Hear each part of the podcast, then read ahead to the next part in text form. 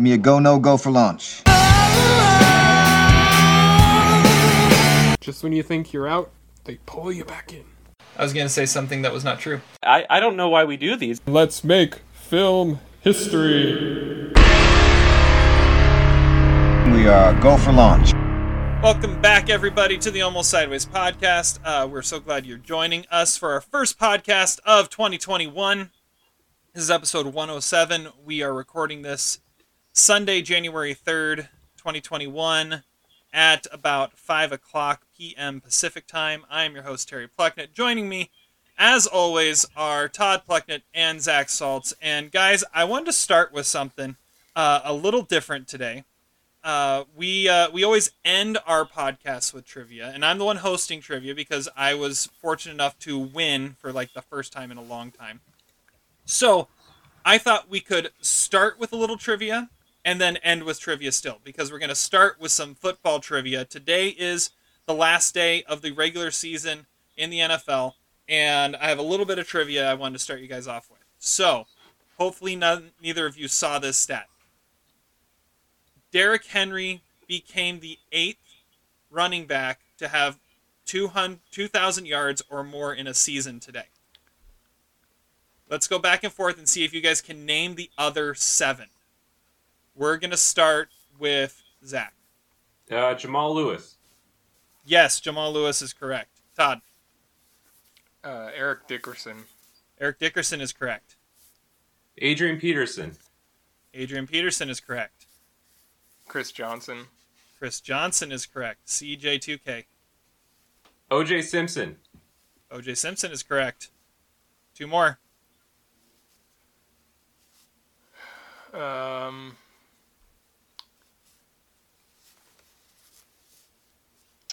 I don't know if I know the other ones.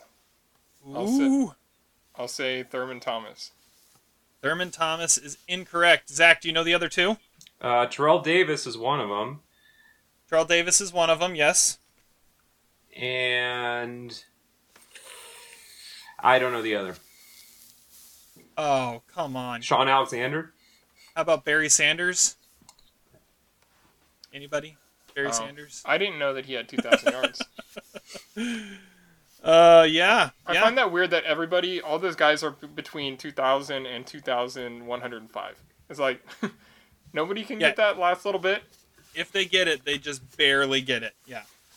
All right, so let's hear what Todd got two and Zach got four. I think is how it went. So so Zach's got uh th- this actually counted. This is part of the game. So Zach's out to a little bit of an early lead here, and Wow, uh, we'll see first. who finishes that off uh, when we get to trivia later on.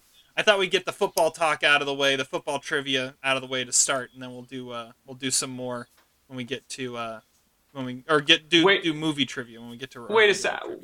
We don't get to talk about John Wolford, the greatest Rams quarterback since since uh, Jared Goff.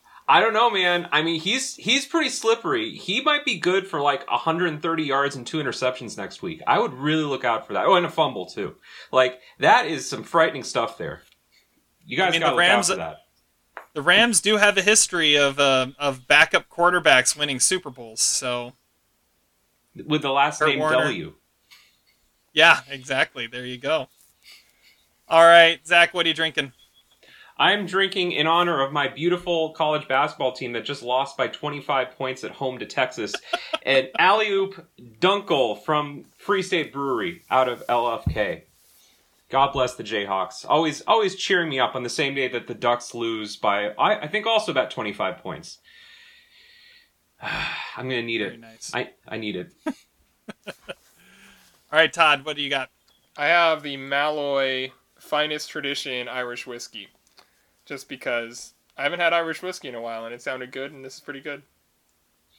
Very nice, very nice. All right. I have we got some leftover holiday beer in the fridge, so I have this is at a Double Mountain Brewery, which I don't even know where. Oh, Hood River, Oregon. This is their winter ale called Fa La La La La. So uh, that's that's what I'm drinking. I I'm, I have to say I was tempted this this holiday season to give Burr another try. I see it at the store, uh, but I, I just can't. I just can't bring myself to bring out the burr. So Yeah, that's never a good idea. no, no. But I've got this one's all right. La la la. Oh, and I opened it with my new. So last week I had my new uh my new mug built out of a out of a the bat of a, a baseball bat, and uh, that was from my my brother-in-law Mac. And the other half the present was my new bottle opener, which is built out of the barrel of the baseball bat. So uh, he just hooked me up, and it's got it's got Mariners on it because it has to. So Beautiful. here we go. I like it. I like it. All right. Well, uh, thank you guys so much for listening. Make sure that you subscribe, rate, review. Uh, we're on Apple Podcasts, on Stitcher, on uh, on Pandora, on Spotify. Uh, subscribe on all of them. You know, just, just go download the app. I don't even care if you use it at all. Download the app, subscribe, just to just so we can get some more uh, some more clicks and some more views. All right. Well, let's get into what we've been watching, and we are going to start today with The Cager. Todd, what was your Nicolas Cage watch for this week? Uh, I decided to watch the 2016 movie The Trust, which is directed by Alex Brewer and Benjamin Brewer. It stars Nicolas Cage and Elijah Wood, and they play like these nobody cops who are investigating a drug case, and they stumble upon evidence that leads them to this big, massive safe. And so they decide to look for a big score, but it's sort of masqueraded as them like trying to get out of the evidence room, like trying to actually do police work, but they're actually really corrupt. There's like murders, there's double crosses, all the great like crime movie tropes are on glorious display in this movie. And it's randomly the last screen appearance of Jerry Lewis. He's got like one scene. I'm not really sure why he was in this movie. I didn't even know he was still alive. Uh, and uh, it's set in the beautiful city of Las Vegas. Even the outskirts make me want to be there. It reminded me of like Fright Night or something. You rarely ever see like away from the strip in Vegas, but this movie actually makes it look pretty cool. And Nicolas Cage is doing like this weird Sherlock Holmes wannabe thing. Like he maps out the entire layout of the building in chalk behind the police station just so we get more like immersed in the case. And it's like to scale too. And uh, actually kind of taken his role seriously, which is good because it's actually kind of a great movie. He, he's got his like gasping laugh going on like he does in Bad Lieutenant. And Elijah Wood and Nicolas Cage are kind of great together. They have like this cackling humor. They're really an oddly paired, like bestie partner pair. Um, they have like ridiculous banter. It looks sort of like a David Ayer movie. It's always, it's really like a, this seedy look uh, with uh, with yellow hue everywhere, and I can't say exactly I knew what was going on at all times, but sometimes you just don't care. It's got like the perfect sequence of events leading up to its conclusion. It's exactly my kind of movie. It's not. It's like almost great, but it at least is very good. It's a high three stars, number seventeen on the Cager between Joe and Fast Times at Ridgemont High, and it's streaming on Pluto TV for free. Well, That's the need- needless part. to say. Yeah. All right. Nice. The trust. The trust. I like it. All right. Zach, you're next. All right, What's so your obscure film of the week? Oh, this wasn't too obscure. This is a movie that, Okay. That Todd has seen. Um, it's it's a movie that's been appearing on a lot of 2020 best of lists, um, and uh, it's it's one that for whatever reason um, I just hadn't gotten along to see until this week, and that is um, First Cow, directed by Kelly Ah. Reichardt.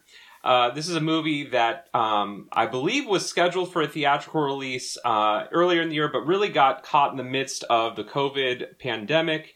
Um, but maybe as a result, actually, more people were able to see it because it did uh, go on streaming platforms, and now it's sort of a borderline Oscar contender. Maybe not a major one, but maybe in the category of screenplay um, because it's such a well-reviewed movie and because so many critics are praising it. And I would definitely join in the praise of this movie. Um, it's fabulous. Uh, this is the story that uh, of uh, two guys in 1820s Oregon, and um, when we first meet them, they're both sort of on the run. One of them is a uh, Chinese immigrant who's on the run from this group of Russians, and the other guy is a cook for this kind of band of like they, they they're almost like uh, you know the, the cast of the Revenant. They're just like these these, these uh, countrymen who like uh, get get in rumbles and have a lot of facial hair, but uh, he doesn't really fit in with them, and so he meets up with this Chinese immigrant who's on the lam, and together they discover that uh, there's a this rich guy in town who has a cow, and uh, together they tr- try to milk the cow and get some illicit milk because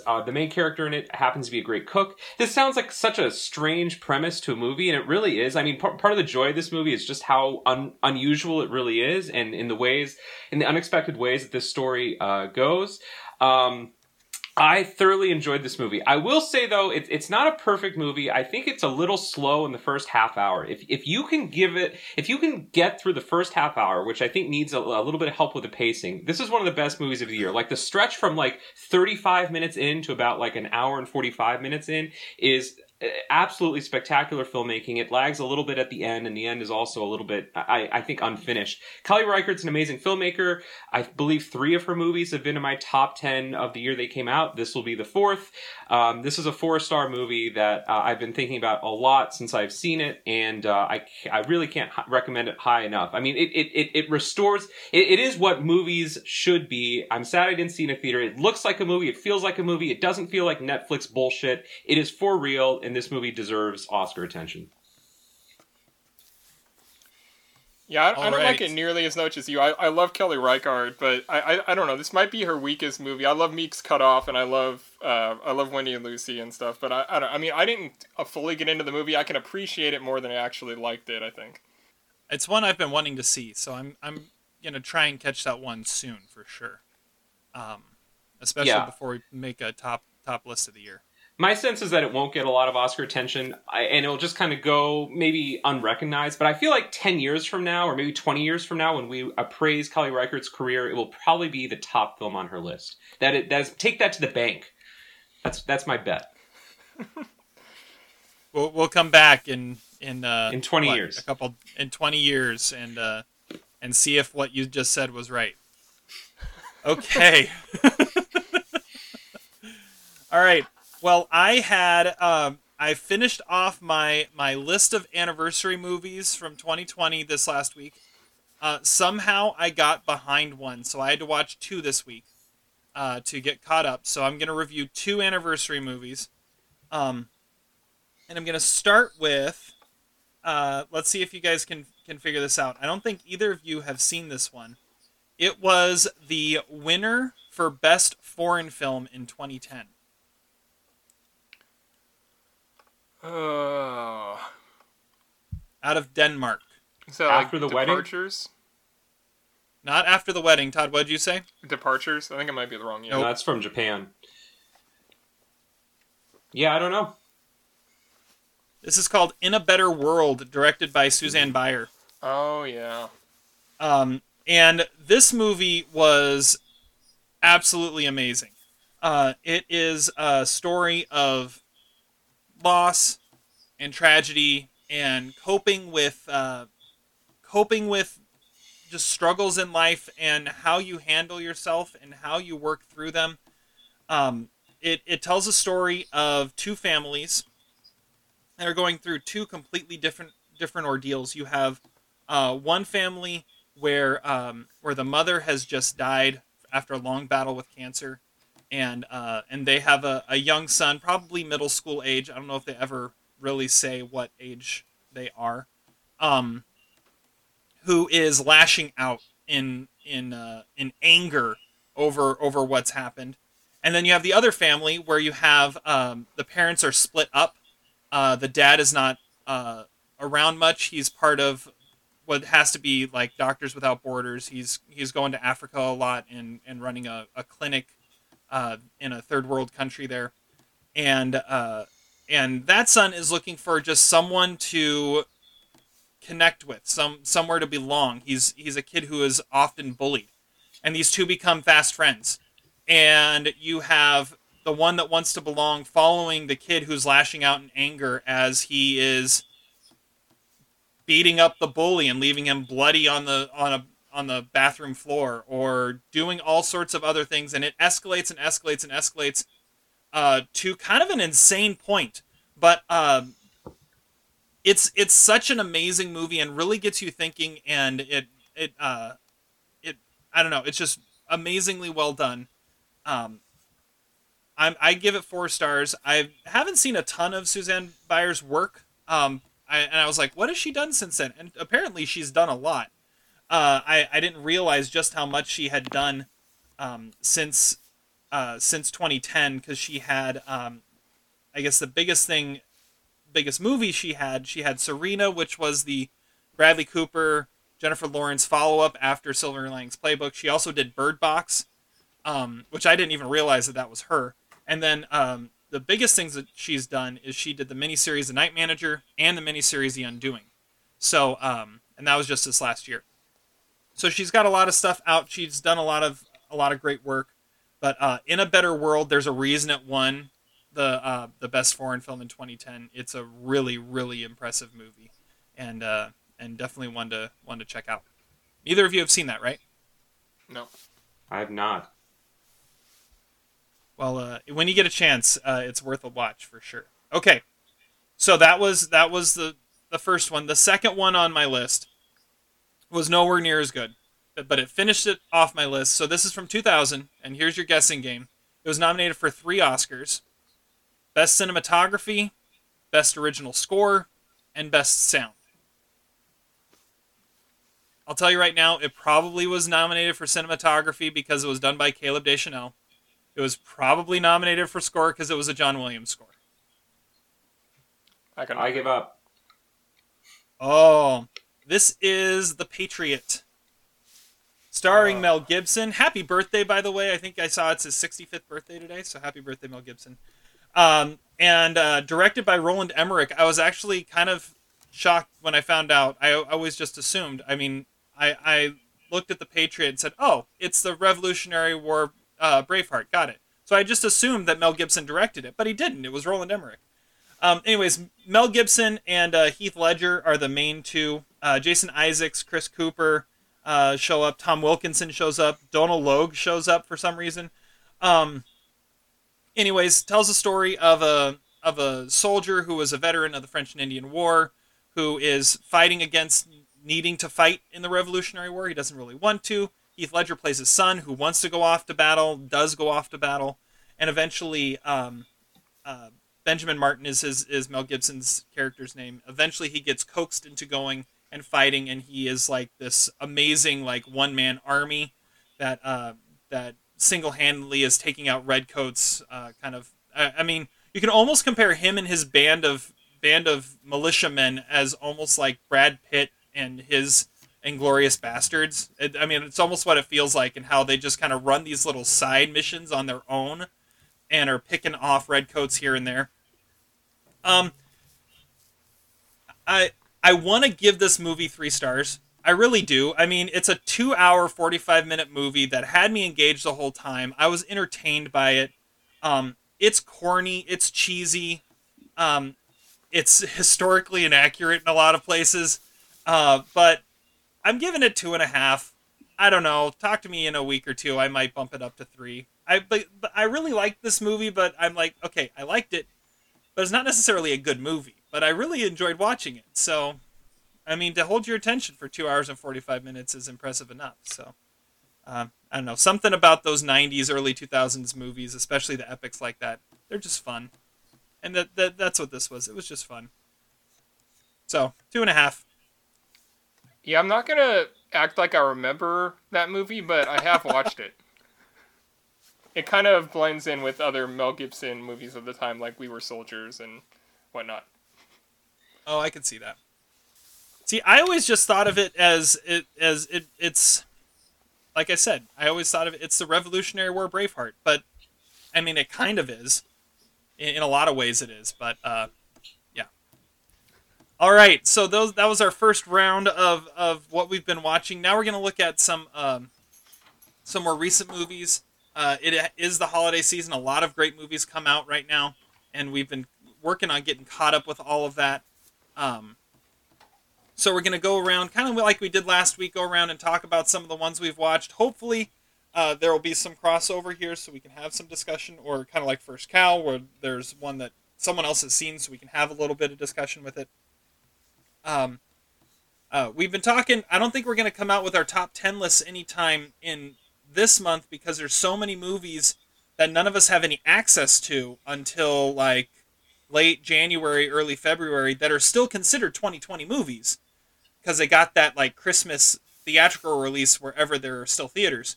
Um, but um, we we watched what we could, and that's what we're going to talk about. So, Todd, we're going to go to you first. Uh, what what did you watch? Well, th- this one doesn't exactly qualify with what you were talking about, but it is a 2020 movie, and it is paying off something from like two years ago because this was one of my most anticipated movies of 2018, and it is The War with Grandpa, uh, which is directed Oh. by Tim Hill. I finally got it. Finally came out on video, so I was able to watch it. It's Tim Hill is director of like the SpongeBob movie and Alvin and the Chipmunks, so this is a step out for him for sure. It's based on a children's book from the 80s. Um, it's about a kid played by Oakes Fegley, who is Pete and Pete's Dragon in the remake, uh, and his grandfather is moving in to his house, but he they decide to put the grandfather in his room and move him to the attic, and he gets all pissed off. So he starts pulling pranks on his grandfather until eventually they have like an all-out war declaration between them, and they start making the pranks even more mean-spirited and nasty. And the grandfather is, of course, the greatest actor of all time, Robert De Niro and um, his buddy is the his co-star in the greatest movie of all time, uh, obviously Christopher Walken. And the kid's mom is my favorite actress of all time, Uma Thurman. Yes, give me more of this. Um, you, you, you can tell it's one of the most anticipated movies the last few years. Uh, Rob Riggle's in it, Jane Seymour, uh, Cheech. There's like all these great performers in this like really weird kids movie. Uh, it was scheduled for release originally in 2017, but it was under the umbrella of one of the Weinstein com- uh, distribution companies, so it was delayed, delayed, and then taken off completely. And then it became one of the biggest movies of the pandemic, which I guess is a, as good as you can hope for be- when it was shelved for so long. Uh, it's not as dumb as Little Fockers, but it's really close in like a relationship to it. De Niro's actually sort of digging into his role. There's actually kind of a high war there. The kid is appealing and he, sh- he should be like a Jacob Tremblay type in the future. Walken, I don't think is capable of acting anymore. Rob Riggle fits into this universe the best, I think. Uh, the movie isn't that bad. Uh, you can make fun of it, but it's actually kind of fun. Uh, it's kind of charming, and there are actually plans for a sequel, and yeah, I'm all over that shit. Two and a half stars. Nice. Wow. I saw the trailer and it did look fun. So are so was this movie like in the can for three years, or was it delayed and then finally got shot? Oh no, it was it was shot and was going to be released in 2017. It was delayed until 2018. That's when we did like our mo- uh, most anticipated the rest of the year. And I had it on there, and you guys were like, "Is he trolling us or whatever?" No, I actually really wanted to see it because I finally got the, the DVD. Perfect, perfect. I almost went and saw that. Uh, it was playing at the at the drive-in theater right ar- right around where I live. I so- almost went to go see it when it was in theaters too, but I couldn't bring myself quite that far to make that one of the like exclusive movies that I had this small window to watch movies in. perfect, perfect. All right. Yeah, it, it, it's so I'm looking at it right now. It does that thing with its poster that like um you know that Seth Rogen movie Long Shot did where it like clearly photoshops two different scenes from the movie together so it looks like they're one image which is you know always a great sign with uh DVD cover art. All right, Zach, you are next. Tell us about the next movie you watched this week. Okay, so uh, I watched the first uh, two episodes of Small Axe. The I don't know uh, what is this a movie? Is this a TV series? I, I don't know really what it is, but it is a thing that is out there on Amazon that is brought to you uh, by Steve McQueen. Brought to us by Steve McQueen, uh, the uh, director of Twelve Years a Slave and Hunger. And uh, I was a big fan of those movies, and I'm a big fan so far of Small Axe. Um, a lot of people have said that the first two episodes are the two best episodes, so I still plan on watching the other three, but um, I'll, I'll tell you a little bit about the first two. The first episode is called Mangrove, which is the true story of a group called uh, the Mangrove Nine. Um, by the way, you know, if you don't know, Small Axe is set in um, England in the 1970s and early 80s, and it really profiles um, the uh, African British community, um, specifically um, people of Caribbean descent who uh, are living in the West End of London during that time. And uh, Mangrove is the first episode. It's also the longest. It tells the true story of this uh, this group of West West End Londoners um, of Caribbean descent. Uh, and they are uh, the the main character's name is Frank Critchlow, and he is the owner of the Mangrove Restaurant, which is a sort of uh, hangout, a dive that is frequently raided by the police for no other reason than racial prejudice and discrimination. And so um, when uh, the community kind of rises up and leads a protest against the police, the the police find a way to arrest them and put them onto trial. And uh, at the center of it is this Frank Critchlow character played by Shaun uh, Parkes. And he's a little bit like Humphrey Bogart in Casablanca at first. He's sort of like indifferent a little bit. Um, he, you know, he wants his restaurant to operate without the police interference, but um, he's not necessarily committed to uh, a cause uh, until the movie kind of gradually um, goes and he, you kind of see the injustice that is being perpetrated against um, not just his restaurant but also the community. Um, I think uh, there is a, an Academy Award um, worthy performance by uh, Malachi Kirby as Darcus Howe, who is one of the um, lead uh, kind of protesters. And what's kind of cool about the trial, without giving too much away, is that the defense opts to have um, self-representation. There's a lot of parallels in this movie between um, this this movie and the trial of Chicago Seven. And the courtroom scenes in this movie felt a lot uh, more real, um, in part because they weren't famous people that were on trial. It wasn't like a cause celeb. These were all just ordinary um, people who had these this grave injustice um, against them. And so, um, and and the trial isn't quite uh, the spectacle as the same as the trial in in, in uh, Chicago Seven. Um, I love this movie. This is a four star movie. The second the second uh, episode in uh, uh, Small Axe is called Lovers Rock and it is the it is about as different um, a story as you could make. Um, it is uh, about a basically a, a night, uh, uh, a house party that happens over the course of one night. And again, it's the same sort of community, but completely different characters. This time, it's you know, it's not really about police raids. It's more of just this kind of microscopic um, look almost you know, it's almost a metaphor for um, th- this community in the sense that you know you see a lot of race and and gender and, and class dynamics that play out at this house party, but with this really cool um, Afro Caribbean beat with a lot of dancing, um, a lot of characters you don't necessarily know their names, but they really stick out to you, kind of like you're at the house party. Um, it's it's an hour and ten minutes. It doesn't feel like a full film, but it feels much more like an experience, and it is awesome. Um, you know, I I love Steve. I love what Steve McQueen has done here. In the past, he's been uh, criticized, maybe somewhat fairly, for sort of inserting his own sort of aesthetic agenda into his movies instead of just kind of sitting back and letting the action happen more organically. And in both of these episodes, I think he does that. But it, there's still a lot of stylistic um, exuberance, uh, particularly in Lovers Rock, and it's a it's a pretty profound experience to watch. I love it. I can't wait to watch the next three. This series has been compared to the Decalogue in some respects, in the sense that it's capturing a time and place, but not necessarily a singular narrative thread. Um, I'm super impressed, and I don't know if this movie will get nominated for Oscars, but uh, it's it's so far um, worth worth the while.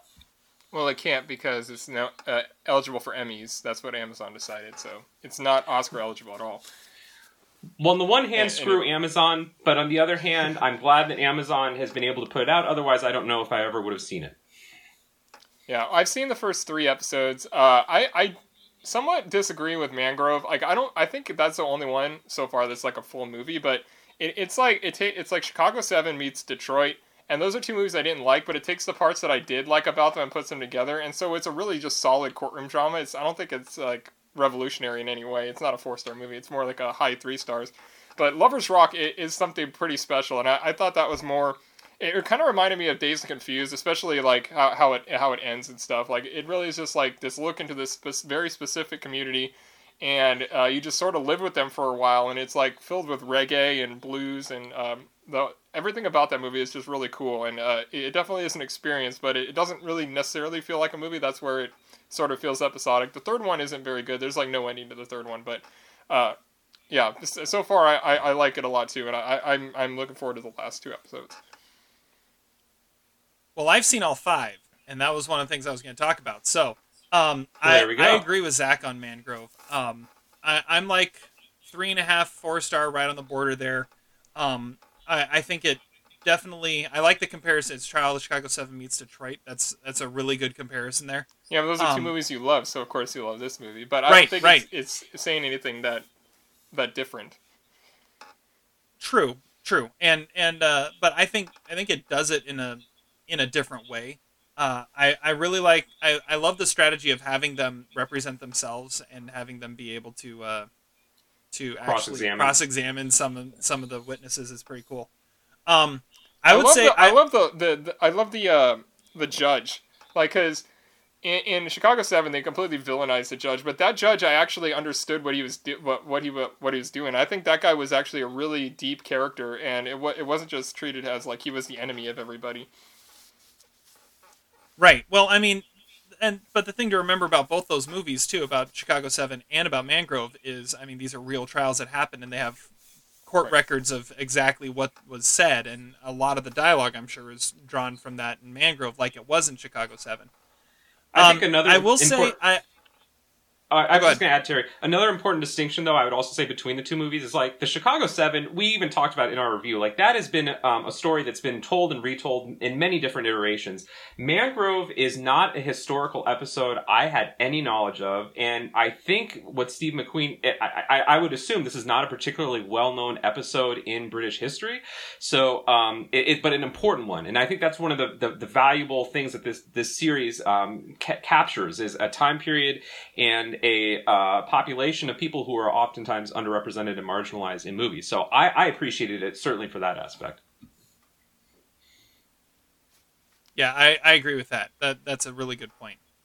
So Todd and I did talk, and we decided that we were going to consider this five movies, right, Todd? Yeah. Yeah. Uh, so, anyways, I will say I, I need to revisit it, but I'm going to disagree with you guys about Lovers Rock, especially after Mangrove and the intensity of it. I, I was really kind of let down by Lovers Rock. I mean, it, it's it's got such a completely different vibe, um, and and you're right, it's it's more of an experience, but I I don't know, I was having trouble getting drawn into it. So to me, Lovers Rock is like two and a half to three stars somewhere in there. Um, I will say one of my favorite parts is Red, White, and Blue, which is the third part that Todd hated. Um, I really, I really thought that was that was pretty profound. John Boyega gives an amazing performance as a as a police officer um, who gave up being um, uh, like a research scientist and uh, like and decided to try and make a difference of being a police officer. I think it does it does what I wanted BlacKkKlansman to do. Like it does better. Uh, it does what BlacKkKlansman wanted to do, but better. Um, and so I, I just, I love that part. He gave a great performance, like I said. And you're right; it doesn't really have an ending, and I kind of like that though, because it, it just, it's just kind of, it, it hammers home what a lot of what this is, what this whole series is, and that is, this is their experience. I mean, Mangrove. Honestly, Mangrove is the only one that has an ending. So, um, but I, I, I, I really liked Red, White, and Blue. What didn't you like about it, Todd?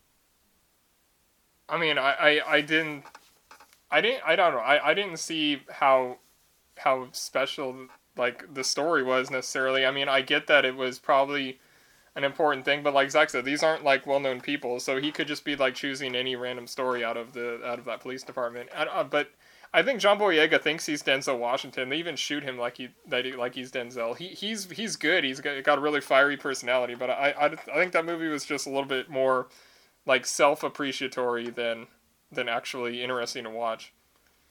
Oh, I was fascinated by it. I like that. That's a four star part for me. My second favorite part. Um, my my least favorite part was episode four. And I'm just gonna keep going because this is one of the things that I was gonna review. So I'm just gonna keep going and talk about the other ones. Um, my least favorite part was episode four, Alex Wheatle.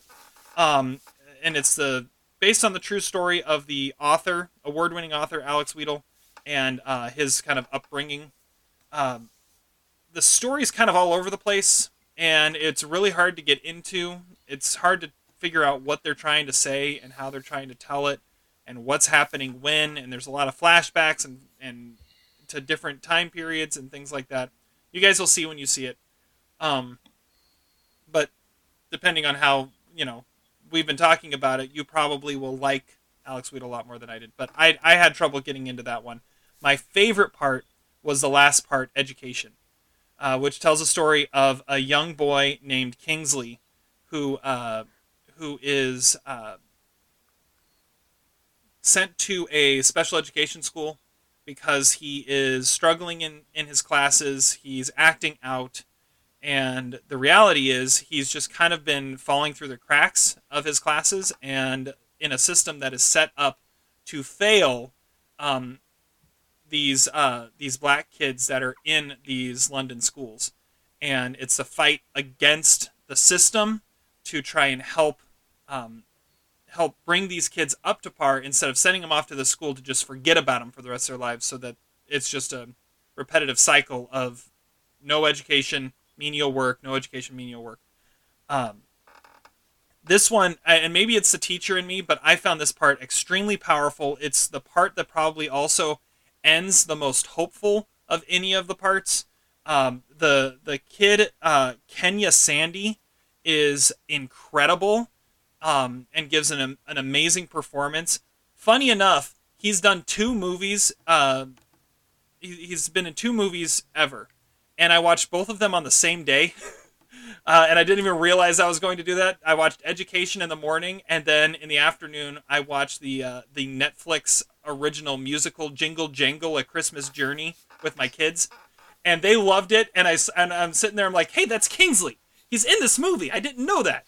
Uh, but he gives a great performance in Education. It's my favorite part. If so, if I'm ranking them, I go Education, Red, White, and Blue, uh, Mangrove, Lovers Rock, and then uh, Alex Wheatle.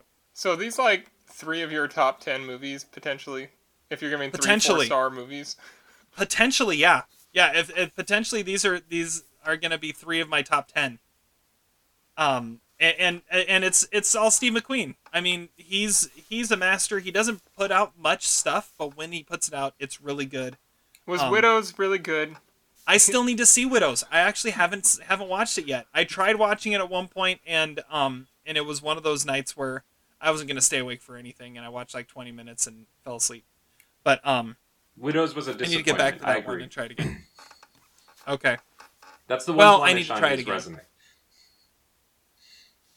but he's been he's been great. I mean, Hunger and Shame and Twelve Years a Slave is I'm uh, the pinnacle, and then this I find it really interesting that they put these five together and the order they put them in. I thought was is fascinating too, um, and and how they how they decided this is the order that you're gonna that you should watch them in. I thought that was interesting. Well, and the only ones that are getting any real notoriety are the first two. So I mean, they, they True. probably tried to front load it so you kept going. That, that's very true. Well, and, and I found it fascinating. So we talked about this a couple weeks ago, but I think it was LA Film Critics gave Best Picture to Small Axe, like the whole thing. But then it gave like runner-up Best Score to I think it was Lovers Rock.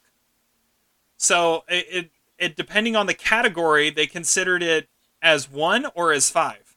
Well, it's probably they just wanted to to uh, uh, they wanted to recognize it, and too many people voted for different episodes, probably for Best Picture, and then they were just like, all all right, we'll just let's say that this is our number one. I bet, I bet that's what they did. I will say I wish all five parts were fully flushed out, hour and a half to two hours, like Mangrove is. Like, like I, I feel like, like like. but it was a education miniseries. He and- he made it. He wanted it te- like he wanted it to be a miniseries. Like that's how he designed it. But then he realized Mangrove was good enough to be two hours, and then he's like, okay, I'll try to extend these. That, at least that's what I've read. Oh, okay, that's interesting. All right, yeah, it's kind of funny to call it a like education is an hour three minutes. It's sixty three minutes long, but it, it it it's some of the best stuff I've seen all year. So the whole series is some of the best stuff I've seen all year. The real question is: Is the house party in Lovers Rock better than the house party in Superbad? And that is a deep and profound question that I don't think we have a real answer to, but I do think um, it, it's worthy of the house party in Superbad. There's there's there's some some crazy antics at both parties. That is true. I hadn't thought about that. There is a lot of similarities. There's another house party scene coming up in Alex Wheatle because one of the things that he does in his uh, in in the story is he MCs a little bit, so uh, so you get a little bit of uh, of another house party later on. All right, well that that was a deep dive we weren't expecting to take, but that was fun. Small Axe, definitely check it out. All five episodes on Prime Video right now. Uh, Todd, what else did you watch this week? On a different note, uh, I watched the probably Golden Globe juggernaut, uh, The Prom, directed by Ryan Murphy. Ah, and it is about a conservative Indiana town uh, that draws the attention of these aging, struggling Broadway stars when a lesbian girl isn't allowed to bring her girlfriend to the prom, so they just shut down the prom completely. So they travel to Indiana to try to start a fight. Uh, and uh, which seems noble, but the real goal is to just get good press because they just got shit on on their last uh, musical review. Uh, I love Ryan Murphy. I, I've seen every episode of American Horror Story. I American Crime Story is a, as good as TV gets. I, I even watched Feud Betty and Joan, and I love Scream Queens. I have not seen his other movie, Running with Scissors, and maybe that's a good thing. I, I feel like this is really similar to when I reviewed Uncle Frank last week. This is a a, a filmmaker who's better at television and long form than he is at actually making movies. This movie is not for me, but it is pretty reprehensible. It's really tough to be around these characters for two hours. Uh, the songs are bad. It thinks it's hairspray, but it's not. It's more like old people trying to do Glee. Uh, M- Meryl is the main Broadway star, and she's charming, but she's just like goofing off the whole time. James Corden is uh, just terrible. Nicole Kidman just like randomly shows up, and that is good enough, I guess. Uh, Kerry Washington is an interesting character. She plays the head of the PTA and one of the lesbian girls' uh, mothers. Uh, she she actually does something interesting with her role. Uh, Andrew Rannells is in it. He was one of the guys in the boys in the band, and he takes the least seriously, but he also is sort of one of the highlights of the movie, which is kind of odd. Keegan Michael Key is randomly in this too as Meryl's love interest, and that pretty much tells you all you need to know about the movie. The main girl looks like she walked out of Enchanted. Uh, I don't know. I, I think she probably should do animated musicals more often, but uh, she has a good voice, but she's not really an actress. The the characters are unbearable. The songs are over the top and political and prejudiced and mean spirited toward an entire population of people. It's so like closed minded. It's kind of offensive. It's way too long. It's hard to sit through. It's probably gonna win Golden Globes for in like at least three categories. I hated this movie and what it is trying to say and how it says it. I'm giving it a half a star. Wow. Ooh. I almost watched that one too, but I didn't. You might like it. I mean, it does seem more Terry's speed. I love that Well, Todd's it, it is funny that all the stuff that you said about Ryan Murphy that you've seen and loved, one of the things you haven't seen is Glee, which Yeah. is one of the few things I have seen and I loved it. So Yeah, well, his television is, is, I, I- is great, but yeah, I mean, I haven't watched Glee because that really isn't my thing. Even probably more than this. uh, that's true, very true. I don't think you would. Yeah, Glee is not your thing. I love how Todd's review was basically just one long implicit condemnation of the Golden Globes. That's Pretty true. much. Yeah. Like Meryl's totally winning Best Actress in a Musical. You know, Nicole Kidman's getting nominated for supporting. It's gonna probably win Best Movie Comedy Musical. It's got at least two or three songs that are probably getting nominated. I, but I mean, that doesn't mean it's good. That just means it's Golden Globes. Tying Yeah. back to something we talked about last week, I saw someone tweeted out something that said, um, uh, "Hearing Graham Norton in uh, in Soul is what happens when you don't cast James Corden in a movie." Yeah, that's probably true. Yeah, Zach, did you have something? Oh, I was just gonna say, I think I read somewhere that, um, in this is somewhat related, but Sylvie's Love, which is a movie I also watched this week. I don't want to review it, but that's getting pushed for um, comedy musical in the comedy musical category of the Yeah, Golden Globes. I Did I, read that that, right? Which is ridiculous because it's neither a comedy nor a musical. Um, it's about musicians, but um, yeah, it's, it's like uh, you know, t- just a terrible misrecognition of what the movie is. Well, it's like when they put Ray as a comedy musical. It's like, no, don't do that anymore. they normally stop doing that. I yeah, mean, the, I mean they they need to take the musical part out of that and just go comedy. yeah, because when because when A Star is Born, which is more of a musical, isn't is considered drama, then you just, I mean, you're just making things up at that point. Well, and like and like Judy was was up for drama, not comedy musical, and Bohemian Rhapsody was up for drama, not comedy. Like, now it, it's basically come down to this is a way to get stuff like the prom, Golden Globe love. That's really what it what it's ha- what's happened. So, yeah, there's a lot of stuff the Globes need to fix. Sylvie's Love was about as funny as The Martian. That's my review. My one sentence review. The Martian was, had some comedy to it, but it, yeah, it didn't deserve to be in comedy musical. I think my favorite comment on all on that whole category thing at Golden Globes was when Jack Nicholson won for About Schmidt in for Best Actor Drama, and he got up there and said, "I don't know whether to be uh, honored or offended because I thought we made a comedy." You could probably say that about Sideways too, or Yeah. any Alexander Payne. All right, Zach. Well, what are you reviewing? Okay, well, well my last review. This is our last round, right? So uh, Yes, the last la- round.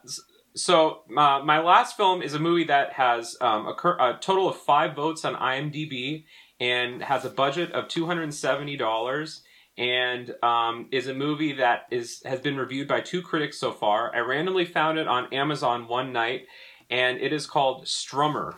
And um, I I chose it purely based on the poster, which reminded me a little bit of like the poster for Nebraska and Eraserhead. It's kind of like black and white, looks kind of artsy and different.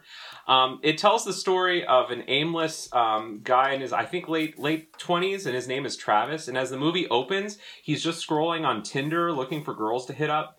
And the movie is shot completely. It's in black and white. It's shot using just a, a stable, stabilized camera on a tripod. There's no tracking shots in this movie at all. It's, it's like dirt cheap.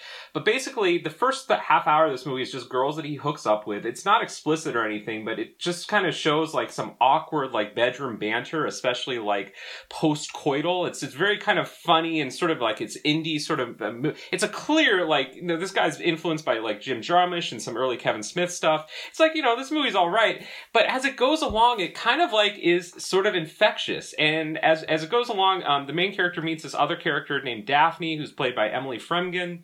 Fremgen, ah, and uh, they sort of start developing not just a sexual relationship, but um, he finds out that she's a musician and actually that causes some problems in their relationship because she's very like touchy about the music that she writes and, and pretty much their relationship shifts from being a sexual one to one based on a musical partnership.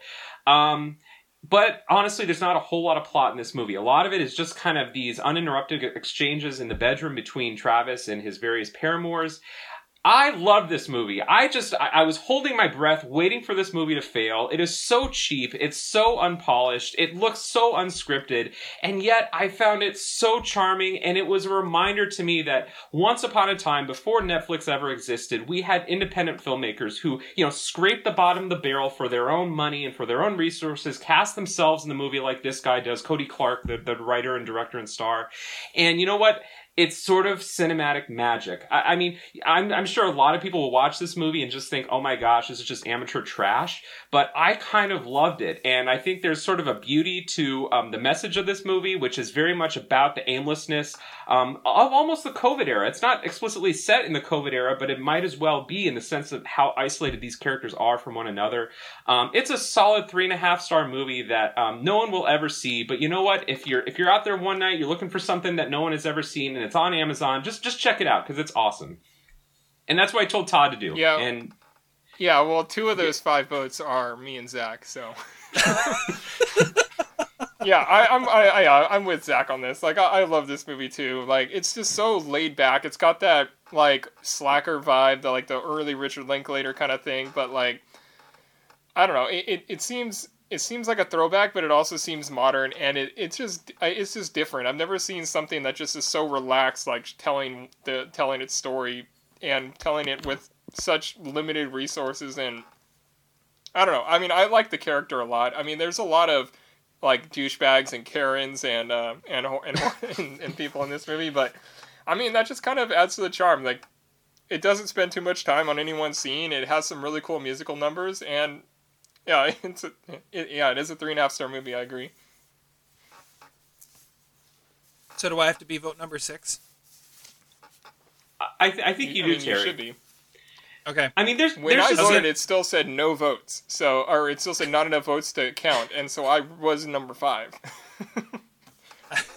I was gonna I was gonna say, Zach, the one thing I'll disagree with you on is when you said a lot of people are going to see this and think this, and I'll, I'll disagree. Not a lot of people are going to see it because it's got five votes on IMDb.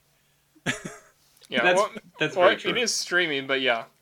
I don't know how. I don't know why. Like this movie. uh, Okay, so also this movie apparently is a sequel, um, to a movie called Shredder that this guy made ten years earlier, which I think I, I, I, I went on a deep dive of, of this guy after I saw the movie. I got to be honest. I like checked out his YouTube page. He's got all these kind of short films that he's made for like zero dollars, but I you know I, I give him props. Like he's he's putting stuff out there, and um, again the format. Todd, you know, Todd put it. He's got less YouTube it, subscribers than we do, though. well, that I mean, yeah, the, the guy is making content for that the love of something. movies. He does not care if people click like and subscribe. Like he couldn't give two shits about that. He's making something that is artistic and kind and, and vaguely vulgar and also kind of beautiful. And I love it. I, I want I want there's I a want line this in that movie where do he, more stuff. Where he's like standing in front of his movies and he's like, "Yeah, I like movies. I like movies because movies are good and I like them." or something. That's almost a direct quote, and I think that that, that pretty much describes his career, and maybe this podcast. I was gonna say, I think that describes this podcast as well. Uh, all, all I have to say in response to that is uh, make sure that you uh, subscribe to uh, our YouTube channel as well. Uh, I forgot to mention that up, up at the top, but uh, the more subscribers, the better on YouTube. And then Twitter, make sure you follow us on Twitter as well, because yeah. yeah, so when I texted Todd to see this movie, he pointed out that Cody Clark's previous credit is called Coronavirus I Don't Like This. He also has something called Coronavirus Stand Up Comedy Special. So like, you know, he's like he's like a Fassbinder. He's like putting out a new movie every 2 weeks, you know. He, he uh, he's impressive, man. I mean, you know, we put out content but like he, we he, he's one upping us. Man. Cody Clark, if you're out there, you got two fan, two of your five fans are here, man. Put put out more stuff. We'll watch it. We want the coronavirus stand up special. We, we, we need, need, to interview guy this guy on the podcast. podcast. Yeah, that's what I was gonna say. I, I think that's our next step. I, I think we could. I think we can make this happen. I mean, we, we could deep dive any movie he wants. we we could we could double his ratings on on IMDb. I mean, if we get him over a thousand, there we go. Yes. Something. Five oh, votes. That's amazing. Five boats, and, and, and and this is so much better than the prom, right? And the prom, what has been seen by millions of people. Like that's the that's the beauty of movies is that you can get um, something that's shot for two hundred dollars, probably over three di- three days, and it's so much better than the prom. So much better than any of the bullshit that comes out. Like that's that's why we go to the movies. It Strummer is why we go to the movies. Put that on on the beautiful Nebraska esque poster. There you go. Zach Salt's almost sideways. This is why you go to the movies. I love it. I love it. Cool. All right. Uh, all right. The last one that I'm going to review is about as polar opposite of uh, of Strummer as you could possibly get, because I'm reviewing Wonder Woman 1984, uh, which I finally caught last night, um, and I agree almost completely with what Todd said on the last podcast. This yes. movie's great. It's so much fun. And and all right, I will say I'm a sucker for a good comic book movie. Like I I like those more than most most of our uh, well much more than you guys do. And so maybe it was the fact that I was just starved for a good comic book movie. Like the comic book choices this year are this and Birds of Prey. And I was not a fan of Birds of Prey. Well, you like this... the Project Power and that other one that we reviewed, right? Right. I mean, those are, yeah. Those are sort of comic bookish. Yeah. Um, but I mean, this it's got a solid premise, and every if you think about like the arc of most of the comic book like franchises, the second movie is always like you, you the first movie is the origin story, and the second movie is the the identity crisis. Am I really supposed to be this? Is this who I'm really supposed to be? And that's what that's what uh, Diana runs into here. What what's more important, her her personal life or uh, her saving the world? And and she's got to she's got to undergo that struggle that every superhero goes through. And uh, and I think it's great. I think it's fun that it's set in the mid '80s and it kind of plays it up a little bit, but I don't think it plays it up to a ridiculous point. Um, and I, honestly, I'll never, I'll never argue with being able to watch Gal Gadot on the screen for two and a half hours. Uh, Kristen Wiig's character is really interesting. Pedro Pascal, I, I really, I really found his character fascinating, uh, and and what he was trying to do. Um, I will say, I thought the ending was a little bit of a cop out, but it, it, it works and and it it it it makes it all nice and neat and everything. Uh, but no, I'm giving it three stars. Uh, Todd said it was better than the first one. I don't know about that. I I've really come to appreciate the first one, rewatching it a couple times since it first came out. Um, but I, I think I think what this one does is it legitimizes the Wonder Woman franchise as by far the best thing the DCEU has done to this point. Um, which isn't really saying much, but it's the best thing that the DCEU has done. I mean, if you're comparing it to like Man of Steel and Batman vs Superman and Suicide Squad and Justice League, Wonder Woman is by far the best that it, it's uh, it's been. So it's not comparing it to much, but it's something. So three stars for Wonder Woman 1984. I'm glad you agree. And don't you think it's it's like a Spider-Man movie? It's got that sort of playfulness, and it's got like a total Bond villain. Like that, that's what I kept thinking. I was like, there's nothing about this that I shouldn't be liking.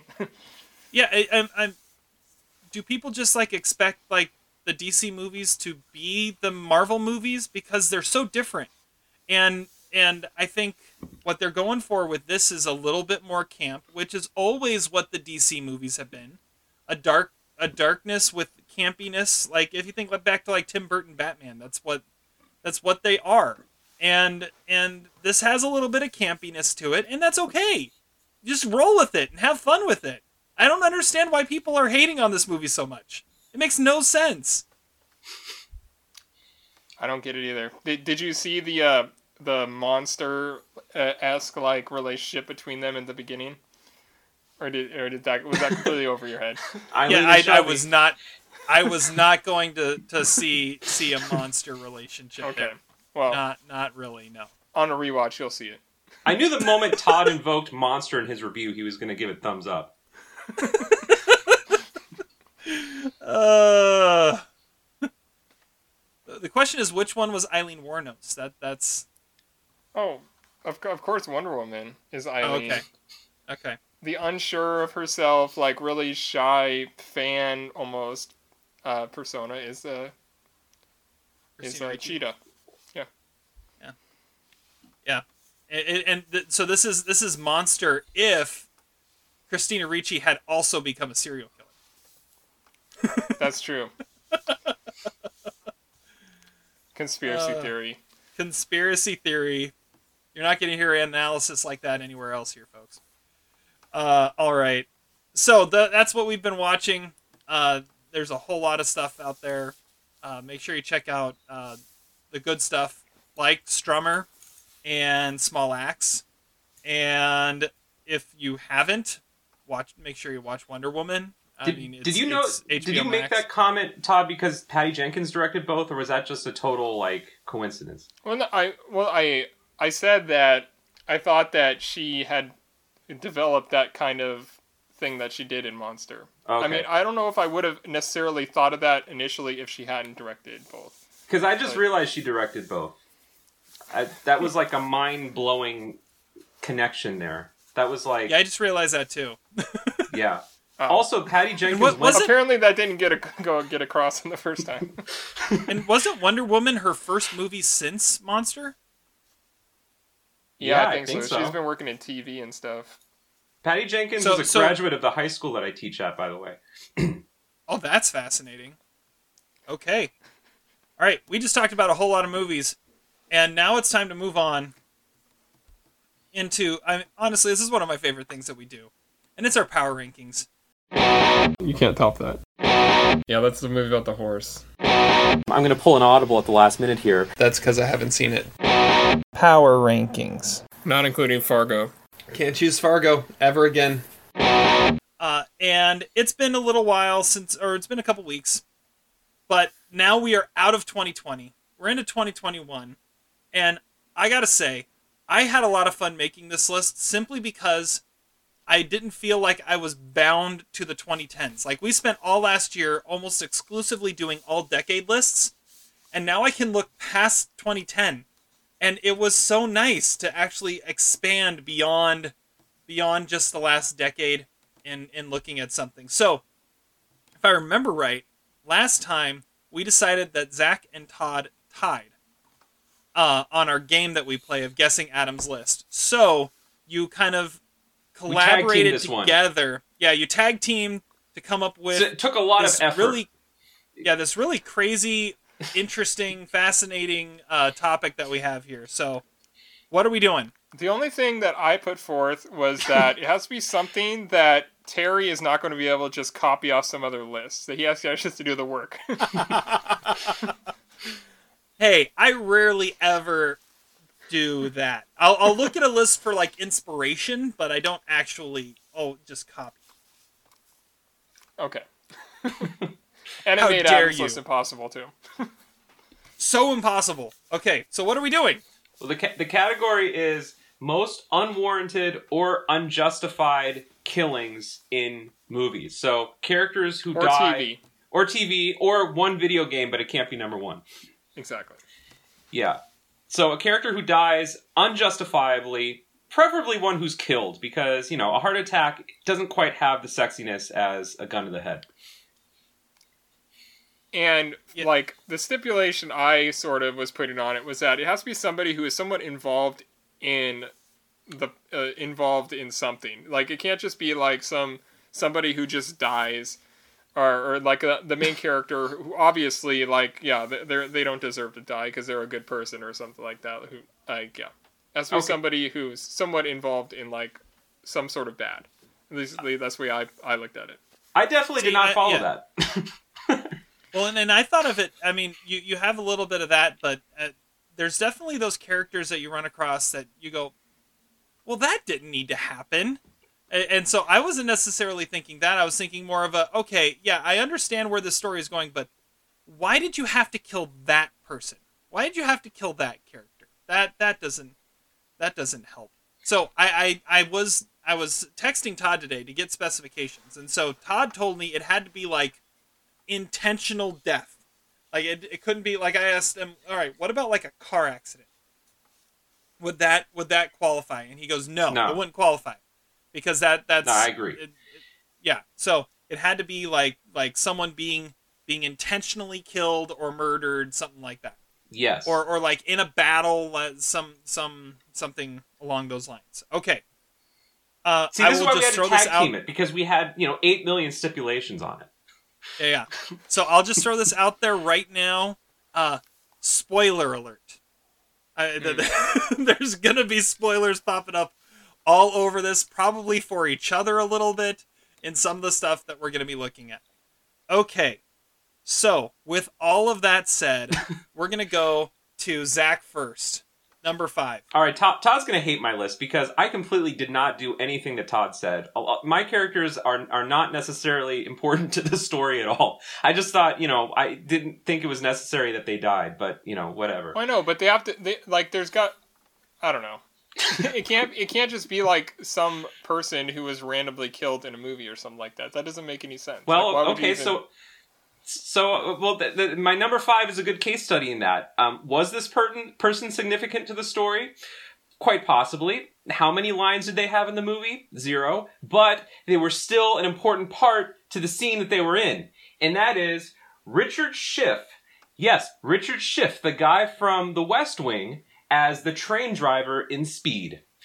So you know you got to think about at the end of the movie, right? And you know what? They're they the, bus is blown up. They're in the subway, and Dennis Hopper is like, you know, are these seats taken? You know, he's bringing in like the bomb, and Sandy is all covered in the dynamite or whatever. And then you got this innocent like train driver guy. He's he's driving the train, and he's like Westwood One, you know, and he, what's he supposed to do? He, he can't just leave the radio, you know, unanswered. So he picks up the radio, and then Dennis Hopper says, "Hey, I'll take it from here," and then he shoots him and laughs diabolically, like uh, like angels with dirty faces or something. It's a total unjustifiable death. And I also just want to point out that it is Richard Schiff, who I did not realize until maybe my viewing about five years ago that Richard Schiff was the train driver. That to me is really fascinating. Um, but yeah, un- unjustifiable, unnecessary death in in that movie, even more so than Jeff Daniels. See, I don't know. Todd I hates don't that know pick. that that really implies like apply. I I don't know. He didn't need to kill I, I him. thought I thought at minimum the person needed to be like a douchebag. It's go- I mean it's got to be someone that kind of like probably deserved to die, but they didn't deserve. what? To die, you no, know? this is an undeserved to die list. No, yeah, that that that makes no sense, Todd.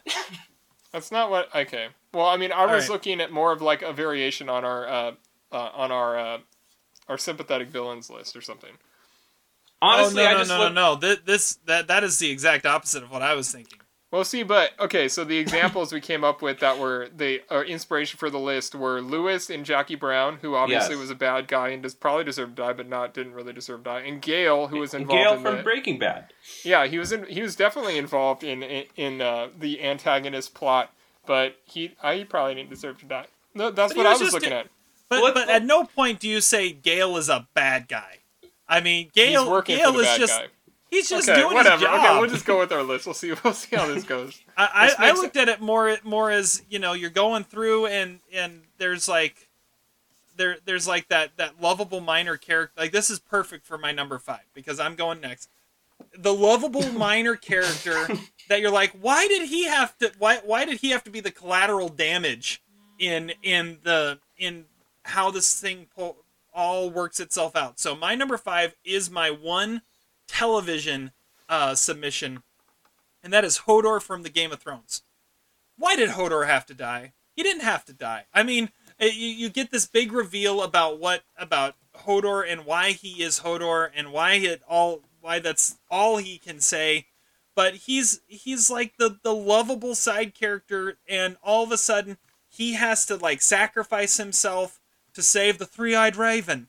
Um, and I it's not it, you just go, why Hodor? Why did you have to go? I mean, I know the show kills everybody, and we could have just made this if Todd had actually seen any of it, an entire list of most unwarranted deaths in Game of Thrones. But um, and by the way, I will say I was talking to to my wife about this, and she said, okay, is this most like the most unwarranted deaths, or like the highest body count of unwarranted deaths? because if that's the case, then the Red Wedding of Game of Thrones would definitely be number one. But um, anyways, Hodor, Game of Thrones, that's my number five. Okay. Agreed. Thank you, thank you. Well, I guess has it no sort of plays into my number five, which is uh, from The Wire, which I think probably has as high of a body count of unwarranted deaths. Uh, it is Wallace, the character played by Michael B. Jordan. Um, because he wa- really was sort of doing the right thing, but he was involved with the gangs dealing drugs because he sort of had to. He screws things up. He accepts counterfeit cash. He kind of rolls on the group, but uh, he, I mean, he's just one of the many murders in the show that didn't really deserve it. Like, uh, I think Snoop is probably the other one. But he wasn't like Michael. He wasn't going to become a cold blooded killer. He was just a good kid. He was actually helping the other kids not, uh, you know, go toward that kind of life. I think he was probably the weak link in the organization, but and you understand he probably had to die for what he did, but he didn't deserve to go out like that because Bodie is a bastard. Wallace, where's String? Wallace is my number five. He, it breaks my heart because I love Wallace. Everyone loves Wallace. He didn't deserve to die. I need to see The Wire. Yeah, Yes. I think so far I have the best pick because I'm the only pick that all three of us understand. as stupid as When my I- pick was. True. When when when I when I think of The Wire right now, I think of the scene in Cedar Rapids where Isiah Whitlock says, "I do a great impression of Omar from The Wire." See, he was like, he wasn't even.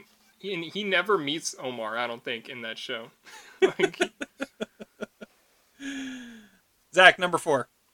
Okay, well, my number four is uh, one that I know all all three of us will understand because it's in a movie that uh, we love quite a bit, and that is let me find his name here. Uh, sorry about that. Uh, Jun Kunimura as Boss Tanaka in Kill Bill Volume One.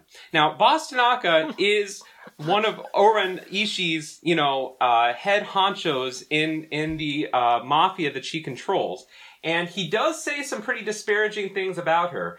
Um, and uh, he is fairly is very disappointed that she is appointed the head of of the mafia um, by making a Chinese Jap American half breed bitch its leader, and then his head gets chopped off. Now, is it justified? Um, did he say something that was really really bad? Yes, because he insulted her uh, her her mixed heritage. But uh, did his head really have to get chopped off and be used as an example?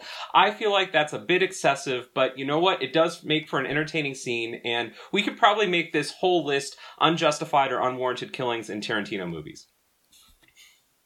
Absolutely, absolutely. That's a good call. Yeah. He's just doing his job. Yeah, he's you know he's speaking his mind. She even says after she kills him that it's okay to to speak your mind, except of course you know watch the repercussions of it. The topic that was just brought up here. All right, my number four. Uh, we are going to Star Wars for my number four. And my number four comes from The Revenge of the Sith, and it is the first act of Darth Vader, and that is to kill all the younglings. I mean, it, it, it's like when that's when D- Star Wars gets dark. I mean, you've got yeah, it's it's Revenge of the Sith is the turning of Anakin into Darth Vader. But really, he had to go kill all the like six year old kids that are just learning what a lightsaber is. I mean, that make that was just like why, why did you have to? You could have just taken their lightsabers and then the, the whole thing is over. I mean, they're just kids. Just don't. And I mean, it, it almost makes me sad that I have to say it because it also led to the to the horrible line from Natalie Portman later on. Obi Wan says you're killing younglings, and it just the fact that they're called younglings just kind of makes it feel like yeah they might have deserved it because younglings is just a horrible term for kids. But he killed all the kids, so unwarranted. Number four on the list. Yeah. It's hard to argue with Killing that one. younglings. It's hard to argue with that. I mean, it didn't have to go there. so your your choice is the younglings. it's not really one character, and it has even less screen time than Boss Tanaka or the train driver. So, okay. Yeah, it, it, it, yeah, it has like zero screen time, and and yes, It's it's abstract. I- I'm- it's it's I'm- theoretical.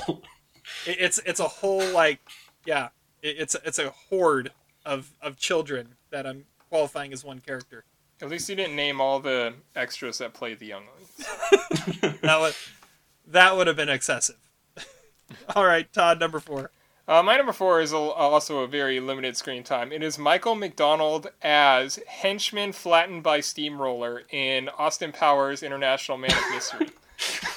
and I feel like this represents all henchmen in movies because I want to know the decisions one has to make to become a henchman. Like he literally is working for evil, but he could have just gotten scolded, like Nigel Powers scolds the one guy for not having a name tag. Like I don't know, he's he's too dumb to not know that a steamroller is going to run him over from 50 yards away, even though it takes like two minutes. There's actually a deleted scene I saw that is his wife getting notified that that um, her husband got got ran over by a steamroller, and she has to break the news to um, her son, and it's really kind of sad. Um, I think that character is fascinating, and I speak for all henchmen in saying that they don't deserve to die. Uh, they definitely don't deserve to go out like that. It was a very disturbing scene. You don't even have a name tag on. You have no chance. See, he could have just let him run, just like you know Charlie Brown. You know, get out of here, like in Kill Bill. Like, But no, he has to get Oh, run he gave him every opportunity. He gave him every opportunity to run. He could have Get turned. out of the way! He could have tried to turn. Uh, that's a great call. That's a great call.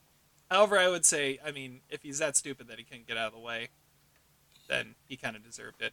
well, yeah, and he was helping Doctor Evil, but I think he's too dumb to realize it. Yeah. Zach, number three. Okay, so my number three, also, uh, ironically enough, ooh, I'm seeing a theme in this list a character with limited screen time. Um, this is uh, from a movie I know Todd is a fan of because I just looked up his star rating of it. So I'm glad one of us has, seen it besides me. And um, that is Patrika Darbo as Pam Magnus in In the Line of Fire. And I, I really had to look. Do you do, do you know the character Todd? I not by the character's name though. Oh, I didn't realize she had a name in the movie, but she is the bank teller that uh, John Malkovich assassinates. Oh. And uh, because Okay. John Malkovich, so you know, he's this guy who's trying to kill the president. Clint Eastwood's trying to stop him. By the way, John Malkovich's best performance, he should have won Best Supporting Actor in 1993. So he goes into the bank and he's opening up a bank account. I can't really remember why. And he's making up a pseudonym so he doesn't get caught.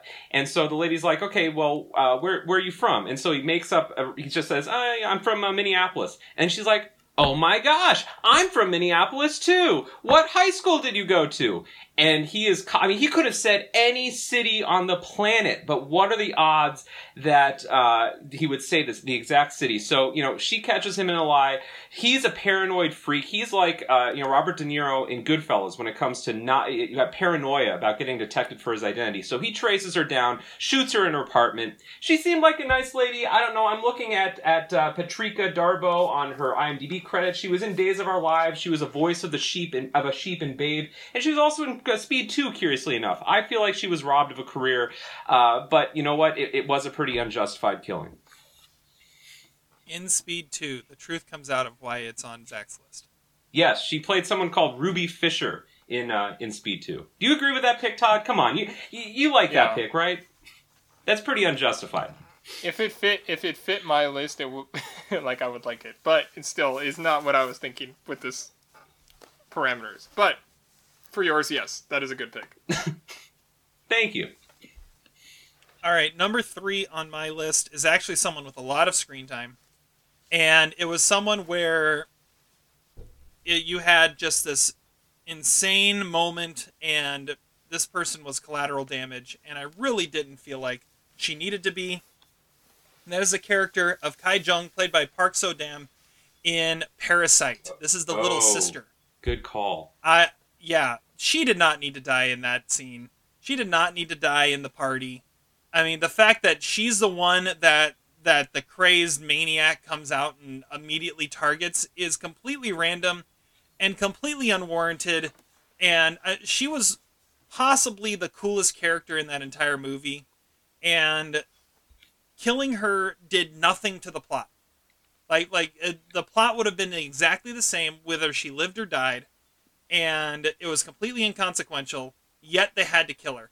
And it's like the one thing I've always not liked about that movie is the fact that this character didn't make it to the end because I she was the best character. She was the coolest character and and she got just killed so senselessly in at the start of the party scene. Yeah, Okay, so if you bring up an interesting point because I feel like she's more collateral damage than an actual like murder, like a premeditated, like intentional murder. Like uh, so to oh, but she's definitely murdered.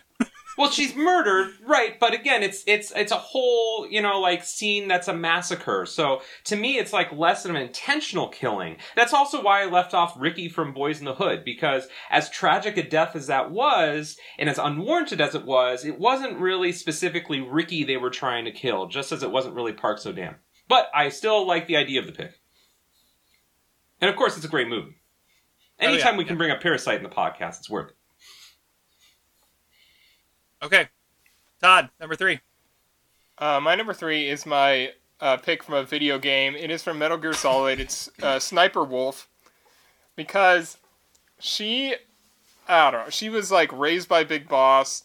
And uh, she never really wanted to kill. She always said that she was just like waiting to get killed. And she sort of has a has a heart because she was like in a relationship with Otacon, sort of one sided relationship, and she has a bunch of dogs. And in the sniper battle, she gets like clipped, and she's just sort of laying there. She probably could have lived, and she sort of comes to an understanding with Snake, and she probably would have started helping him after that.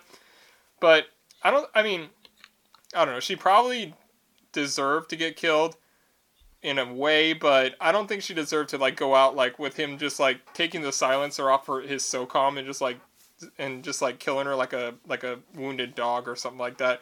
I saw her on a list of like characters that didn't deserve to get killed, but you had to, so you did it anyway. And I think that pretty much describes Sniper Wolf. I, I've always loved that character. I, I wish she would have lived and been on more on more of uh, Metal Gear Solid games. So Todd's qualifier for this list is that I couldn't find a list and copy it, yet he's quoting a a previous list that somebody made Well, I, when he's putting game. out his list. that was a video game thing. That's different. Okay, I will say so. I don't have any video games on my list, but in my honorable mention is Metal Gear Solid, but not Sniper Wolf. In my honorable mention is Meryl or Otacon, depending on how you do in the torture chamber. oh, I mean, the fact that the torture chamber determines whether Meryl or Otacon dies is kind of ridiculous and completely unwarranted. and completely genius at the same time. It's true. It's true. It's completely genius. different ending depending on how you do on a specific level, that's awesome. and it, it, it and then playing the game again, you'll have a different uh, sort of power up thing, or not really power up. I don't know what you call Right, it. yeah. Skill, superpower, I don't know. All right. Zach, number two. Okay, my number two is from a movie that I feel like I don't know. At some point in 2021, we might be talking about it sometime. Um, I just have a inkling about it. The movie is Fargo, and uh, the character that I'm talking. A lot of people die unjustifiably in Fargo, but you know what? In keeping with the spirit of my list of like random people in one scene who die, I think you know who I'm going to pick. It is uh, Bix Skahill as the night parking attendant. And, you know, he's just like sitting there and, you know, enjoying his coffee and he's just enjoying his, his minimum wage job in the parking lot. And Steve Buscemi comes up and you know what? Steve Buscemi's a total jerk about it. Like, yes, when you enter a parking lot and it says that you have to pay money, you should have to pay the money. It doesn't matter. It doesn't matter that he was only there for five minutes and quote unquote decided to not park there. So even beside the killing, Steve Buscemi is just in a totally unwarranted, unjustified um, position. I feel like this could be a debate in a, a Reservoir Dogs style debate. Uh, is is it justified to be able to go into a parking lot for five minutes and then leave and then not pay? But either way, the the consequences are grave. Sadly, the guy is never even really talked about later in the movie. I mean, he he dies, but you know what? Frankly, he's like not the big the gravest death in the movie. But uh, he is very unjustified. And and shout out to Bix Skahill, who uh, I don't know if he had much of a career, but but he has a great name. I wonder if his character ever showed up in Fargo the TV series. No. It isn't it is an unwarranted killing. It is also an unwarranted pick because you violated the one rule of our power rankings and that that's you can't choose Fargo. I thought the rule for Yeah. 2021 was we couldn't choose uncut gems. Can we change Well, that, was the rule for 2020. I, I think I think Fargo and Oh, Uncut back to Gems Fargo. are just Okay. automatically disqualified. I can think It's of still an in the intro to the the whole end of Uncut segment is you can't choose Fargo ever again. Fargo and Uncut Gems are, are like forever disqualified, but I Well- guess we'll allow it since you forgot or I mean, didn't know or Yeah. Todd violated the spirit of the list too in his last pick, so I don't know why I'm any different. Uh, I, I I think I think you should have to come up with like an unwarranted death from Uncut Gems, just like on the spot, to uh, to I think uh, I have one. go along with Fargo. Go for it. I, I I think it's Adam Sandler, but that might be a too much of a spoiler. It- well, it's either him or Arlo. I mean, those two. Arno? Or no. Arno. Arno's unwarranted. I think more than more than than uh, Adam Sandler is. Okay. Uh, we we warned everybody. Spoiler alert at the beginning of this. All right, number two on my list uh, is going to another franchise, and uh, and that is Harry Potter. Harry Potter and the Deathly Hallows. Hedwig didn't have to die. Yes, I'm talking about Harry Potter's trusty owl that is protecting him as they're flying through the air. And this is the scene where there's like all the different, uh, all the different um, Harry Potters going along, and they, they all take the take the potion that makes them all look the same. And Hedwig can't help himself; he's got to protect. He's got to protect Harry, and because of it, he ends up getting killed.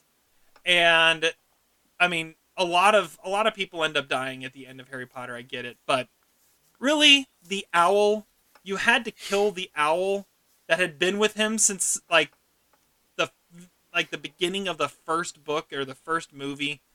Is like of everything that happened, it's like that one really that one really didn't need to happen. You had to kill Hedwig. I don't think so. So that's my number two. Good pick. Animals always make a good pick. When is it ever justifiable to kill an animal except for Spud in Toy Story? That would have been justifiable. Uh, well, I mean, every time he gets all of his face knocked off, you could kind of say that he's killed. He's killed several times. Like RC running him over in the truck, you could say that's a killing, and fully justified. He's just easy to bring back to life. All right, Todd, number two. My number two uh, is David Apolsk- Apolskis from Prison Break, aka Tweener, Oh, great call. because he initially only gets in prison for stealing a baseball card collection, and one of them just happened to be a Honus Wagner, so it puts it up over the total to be grand larceny and not just like normal theft.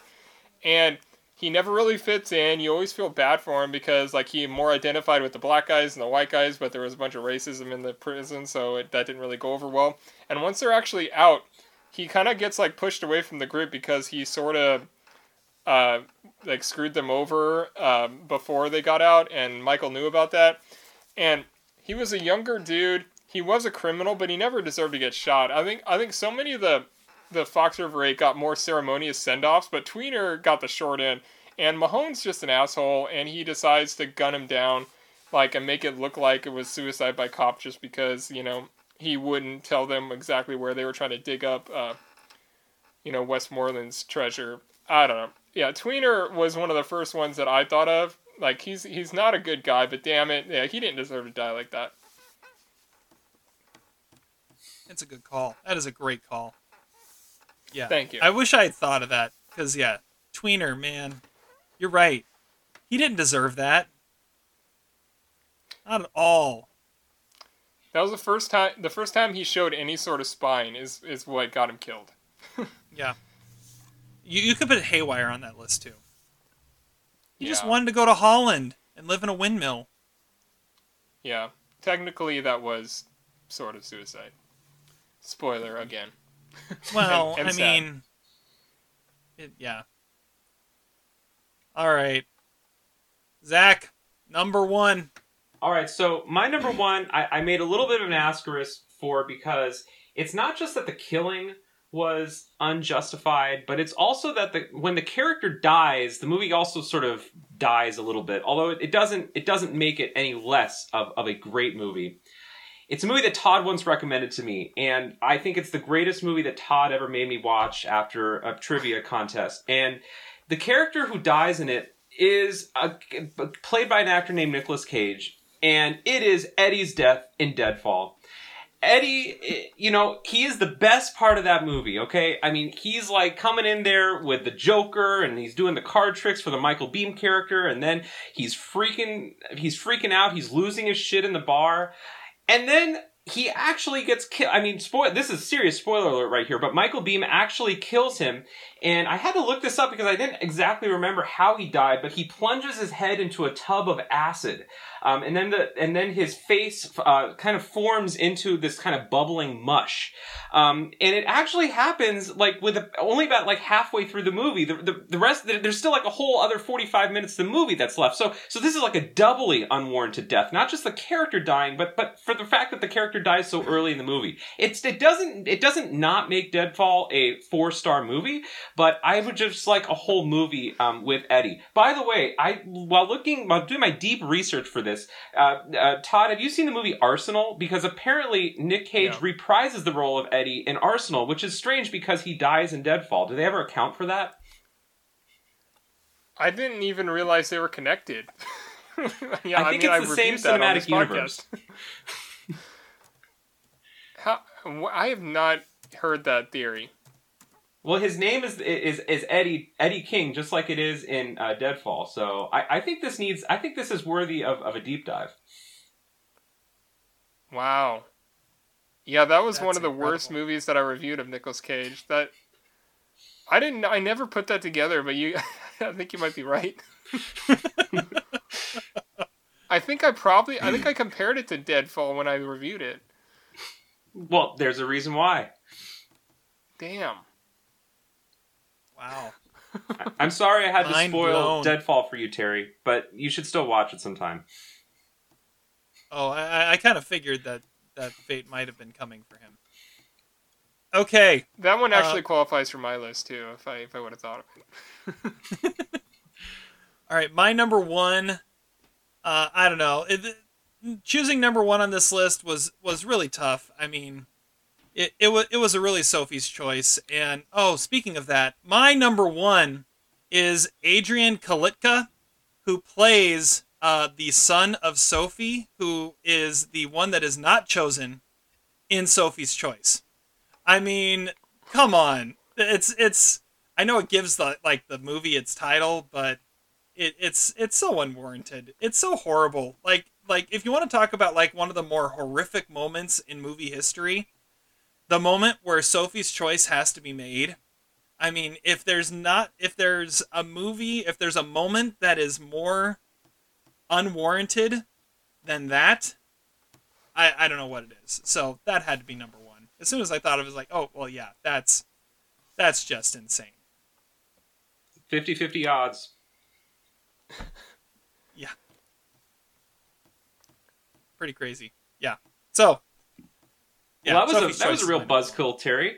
Way to bring know, up the podcast, bring, bringing up the Holocaust. yeah, let's keep talking about Deadfall and you know video games. And oh, Sophie's Choice. Well, okay, there we go. All right. Yeah, yeah. Sophie's Choice barely beat out the owl. All right. Todd, number one. All right, mine. Uh, this character has uh, gynecomastia, which means Bob has bitch tits. He gets killed during oh. Operation Oh. Latte Thunder, being shot in the head by a stupid security guard because he's slow and because he was wearing a ski mask.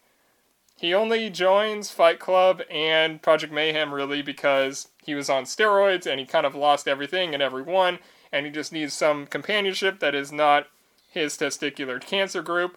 He becomes somewhat of a martyr. Everyone mourns him. In Project Mayhem, we have no names. In Death, we have a name, and his name was Robert Paulson. Well done. Well done. I Beautiful. agree. There's the only That's answer. That's a great pick. All right. Uh, Zach, any honorable mentions? Oh yes, I definitely have some honorable mentions. Um, I have uh, Dennis Hopper in True Romance. That would be like a If I was being serious on this this list, that would maybe be my number one.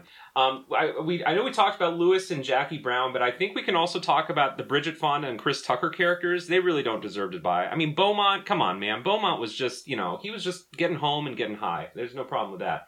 Uh, Sonny Corleone, Donald Kaufman in Adaptation. Um, Yes. John, Caz- John Cazale in Dog Day Afternoon. Um, Susie on Seinfeld. Um, who I don't know how they uh, kill off Susie, but there is a funeral for Susie. Um, Wilson in Castaway. The Shaolin monk who nods at Pai Mei and then gets killed, leading by, by the five point palm heart exploding technique.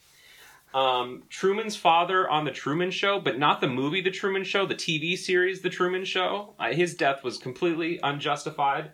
Um, Anton uh, Rockamora, Tony Rocky Horror from Pulp Fiction, but I was doing some research, and apparently he doesn't actually die. He just gets thrown out of a four-story window and has a speech impediment. But I was going to put him on the list. It's not a death, but I think it's still because it's the feet. You know, come on, just for rubbing. You know, it's not like the holiest of holies. Sure. Oh, yeah. And then uh, finally, Jesus and the Passion of the Christ. Yeah, I- I, was I going to predict that for Adam's that. list. All right, uh, I've got I've got a bunch of honorable mentions here. So first, two honorable mentions that I would have had on my list if we hadn't like just talked about them within the last month, and that's Spider from Goodfellas and oh, it's a Combat Carl. I was thinking about Um, Combat Carl. Oh Yeah, I I thought that was a good one too. I was also thinking of um, Miller from Time Splitters. Oh, we've lost Miller because just we 'cause he's lost ba- Miller. just because he's basically Combat Carl. It basically is. Um, one of the first ones I thought of uh, that I didn't put on the list simply because I haven't seen the movie, but I've read the book, and that's Primrose Everdeen from Mockingjay Part 2. Um, she had no business dying. Um, and then I've got Brad Pitt and Burn After Reading. Uh, I Oh, also had Donald Kaufman in Adaptation. Um, I have Bubba from Forrest Gump. Uh, I have the baby in Mother. Um, I have Yeah, your list is Uh, pretty Ethan- morbid there, Terry. The baby, Yeah, yeah. and then the little kid from Sophie's Choice. Damn. Yeah, yeah. I ha- I have Rachel from uh from The Dark Knight. Um, I have Ethan Hunt's entire team from Mission Impossible. I mean, you get Oh. Emilio Oh, Estevez the and first Kristin one. Scott Thomas, and they all die Yeah. in the first ten minutes That's of the a movie. good That's They're one. all dead. dead. They're all dead. Yeah. Um, and then uh, let's see here. Uh, then I had an honorable mention of people who technically didn't qualify for the list, but might have been considered if the, they did. None of these Like- people qualified, by the way. Oh, there they did. Uh, well, these people were like accidental deaths that were unwarranted. Like uh, Bonnie Butler in Gone with the Wind, the daughter, she didn't deserve to die. Uh, or Goose in Top Gun, Wilson in Castaway. I mean, really, we had to see Wilson go. That that was just horrible. And then the last one I'm gonna say is not C3PO in Rise of Skywalker because C3PO, like it was teased in the trailer the entire time that he was going to like go away. One last look at my friends and then we find out that r2d2 has backed up his entire memory and so he just is has no idea what's going on for just like 15 minutes and then all of a sudden he's back to normal. Like that's that was the worst cop out ever. So unwarranted not death is c3po. I wish we'd made the same list. I actually have one of Zach's overlaps. I have Sonny Corleone. I have uh, Zach Mazursky in Alpha Dog, which is um, Oh yeah, that's a good Anton one. Yelchin's character. I mean, he could have left at any point. Spoiler Uh. Frankie actually gives him like the money to go on a bus, but he's like, "No, I kind of just want to hang with you guys and you know, not leave." I don't know. Yeah, but he didn't deserve to get gunned down by Elvis. Um Dr. King Schultz in uh, Django Unchained, Ooh, good call and from Dexter, I have Ellen Wolf because she was like a really bad. She was really bad at her job, but I mean, I don't know. Like she, like the, what's that guy's name? I'm, I'm blanking on the the serial are, killer. are you talking about charlotte rampling No, no. This No. is this the uh, Jimmy Smits's year. What's I can't remember his name. oh Either way, oh I mean, oh oh um yeah he kills her just because you know she wasn't uh, letting the cases go his way or something like that. She was a bad lady, but I mean, sh- she didn't deserve to. She didn't deserve that fate. What the hell is his name? i thought about putting charlotte rampling on the list i didn't think I, I thought that was pretty unnecessary um yeah what is his name um Miguel Prado. I was gonna say something Prado. Miguel Prado's want- brother, by the way, too, probably, and Freebo. Everybody in that season, really. Uh, okay. All right. Well, now it is time to predict Adam's list, which feels pretty impossible. Like, like we've already said. All right. Zach, what's your prediction? All right, I went Tommy DeVito and Goodfellas, Ryan Reynolds and Buried, Leonardo DiCaprio in The Departed, the dog in John Wick, and a character who dies in Nightcrawler. I don't remember who dies in Nightcrawler, but he's said that movie for like the last five power rankings, so I'm guessing Nightcrawler will be on the list. All right. Um, I, I've got a list of yeah. That that's a list of peop people that nobody has said yet, and I've got the same except I have one overlap with what Adam or what Zach just predicted. So my number five is Leonardo DiCaprio in The Departed. Uh, number four, Gwyneth Paltrow in Seven. Uh, number three, Marvin in Pulp Fiction. Uh, number two, Snoke in The Last Jedi, and number one is Rob Stark in Game of Thrones. Marvin was not intentionally killed. But he was shot in the face. I mean, that he's killed. I don't know. Well, mine are predicted if He's you was murdered. doing the list my way. Uh, number five is Glenn in The Walking Dead. Number four, Danny Vinyard in American History X. Number three, Kylo Ren in The Rise of Skywalker. Number two, John Marston in Red Dead Redemption. And number one, Sullivan, which is Matt Damon's character in The Departed. But he's he's the bad guy in the movie. How is that Exactly, that's the point of the list. That is the literal point of the list. Apparently, you guys didn't understand that, and one I of you we came need, up with the list. We needed more time to come up with the parameters for this list. Apparently, you know, two weeks wasn't yeah, but enough. yeah, yeah. Okay, so Sullivan was a bad character. like he's a bad guy. He works for the bad guy, but that's the point of the list. But did he really deserve to get shot right when he did? No, probably not. At no point All is right. Leo bad. I just want to know whether the rat started chewing on his body or not, or whether it just scurried off into the wall. Probably ate the food that he dropped. Yeah, that's true too. All right, here's the list. Honorable mentions: we have uh, Danny Witwer, played by Colin Farrell in Minority Report. It's a good Uh, one. the pizza guy from Phone Booth. That's a good one. Uh, Jack Dawson, played by Leonardo DiCaprio in Titanic. He wasn't Um, killed. Nope, he was not. You're right. Uh, Tracy, the mother in How I Met Your Mother. Uh, Sam, the dog in I Am Legend. Finnick in Hunger Games Mockingjay Part 2. And Thomas J. in My Girl. Again, not not ki- not murdered. Yeah. Okay, but I Uh, think yeah. I think the re- I think his actual top five qualifies for the most part. Okay. Uh, so they num- definitely aren't going to be. Hon- matched up with honestly, I don't know about all of them. I think they do. Anyways, number five is uh, Shireen Baratheon from Game of Thrones. This was a great one, by the way. Her father Stannis ordered his people to burn his daughter at the stake because the Red Witch saw a vision in a fire. This act was supposed to give his army victory, however, he ended up losing and actually died himself. That is a beautiful pick. That is that might be that that's better than Hodor. That should have been my number five. Uh, number four, John Coffey in The Green Mile. Wrongly accused of raping and murdering two children, was out to death for his crime. Uh, we find out later who actually committed the crime, but sadly there isn't any evidence left at the scene. It's a heartbreaking moment in this film. Michael Clarke Duncan gives a powerful performance and is surely missed on our screens. I mean, he's killed intentionally. I mean, Still does not qualify at all. Well, I mean, that No. one qualifies more than the first one, but I don't know. Number three, Aerith Gainsborough from Final Fantasy VII. the death of Aerith uh, is now has now become one of the Final Fantasy franchise's most tragically notorious moments, and it's easy to see why. It is unexpected, brutal, and happens to someone who in no way deserves it. The fact that this moment was able to elicit such strong emotional responses through visual and auditory cues alone is a further testament to its narrative power. All right, Final Fantasy, whatever. Okay, I at least had Uh, a video game. number two is Private Mellish from Saving Private Ryan.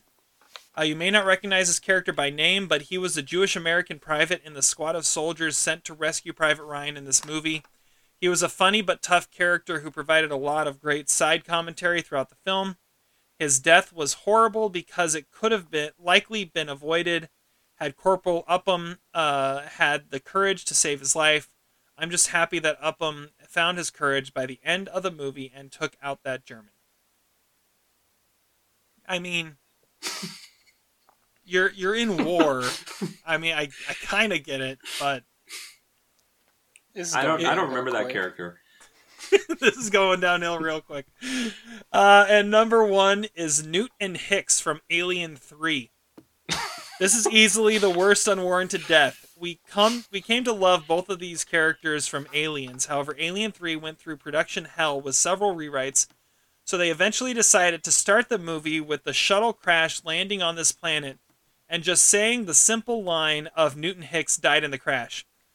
Couldn't even last 5 minutes into the movie like WTF. Wow. Okay. Um I think I win cuz I at least said he would have Game of Thrones on the list. I said he would have a video game. But I I think you lose points, Terry, because his character from Game of Thrones was better than your choice. You even admit that. I, I do admit that. That that well, I also said that this entire list could have been Game of Thrones characters. Like you could have just done five, four, three, two, one. Game of Thrones, Game of Thrones characters. I think That's Terry wins because Todd and I probably shouldn't collaborate on a list like this ever again. I, I, I find it funny that the list you collaborated on is the list that we had the most disagreement on what the list actually meant. I mean, I thought I was pretty clear. Unwarranted murders. I mean, I thought that all. I mean, Thomas J. Adam not obviously. Isn't, did- isn't every ran, like random person who gets killed in a movie unwarranted? Like, of course they don't deserve to die. Of course, Emma I think Ross in Matt Damon River deserves doesn't die at the end deserve of The to get murdered, right? But she did. But are you gonna put her on the list? No, that's a stupid list. every serial killer kills characters. Like, yeah, th- all of those are unwarranted. It's a dumb Anyways. list. You guys made dumb lists. that was not the point. I thought I made a good list. I didn't. All right. I had. The the only one I, I I guess two of my picks were don't qualify for you, but the other three are all characters that were around for a long time, and are like, why did they have? They didn't need to die. No, they have to be. They have to at least be involved in something bad to make it justify that they actually would have something bad happen to them. Not, but not necessarily deserve to get shot in the head or something. That's the Yeah, whole point of the yeah. list. You're on a That was the- different different the literal wavelength there, point Todd. of that was exactly what we talked about. But whatever. That all I got was unwarranted murders, and uh, But wouldn't you I agree think- most that most characters who get killed in a movie are unwarranted? no. yes, so we're Not talking about the most unwarranted. That's not okay. all right, let's move on. I win. I think that's what we're saying. I win. Yeah. What's the name of this game? I win. Congratulations on point number sixteen. In the game where the points don't matter. Yes, thank you. I get to pick a list next time. All right, let's move on. Trivia time. Are you ready? Well, let's hope so. Oh, I forgot about this. Jon Voight is a slap in the face. This is going downhill quick. Trivia. I won trivia. I don't think we mentioned that yet, but I, I actually I did mention it at the beginning of this podcast. I won trivia, so I got to assign movies to Todd and Zach to watch.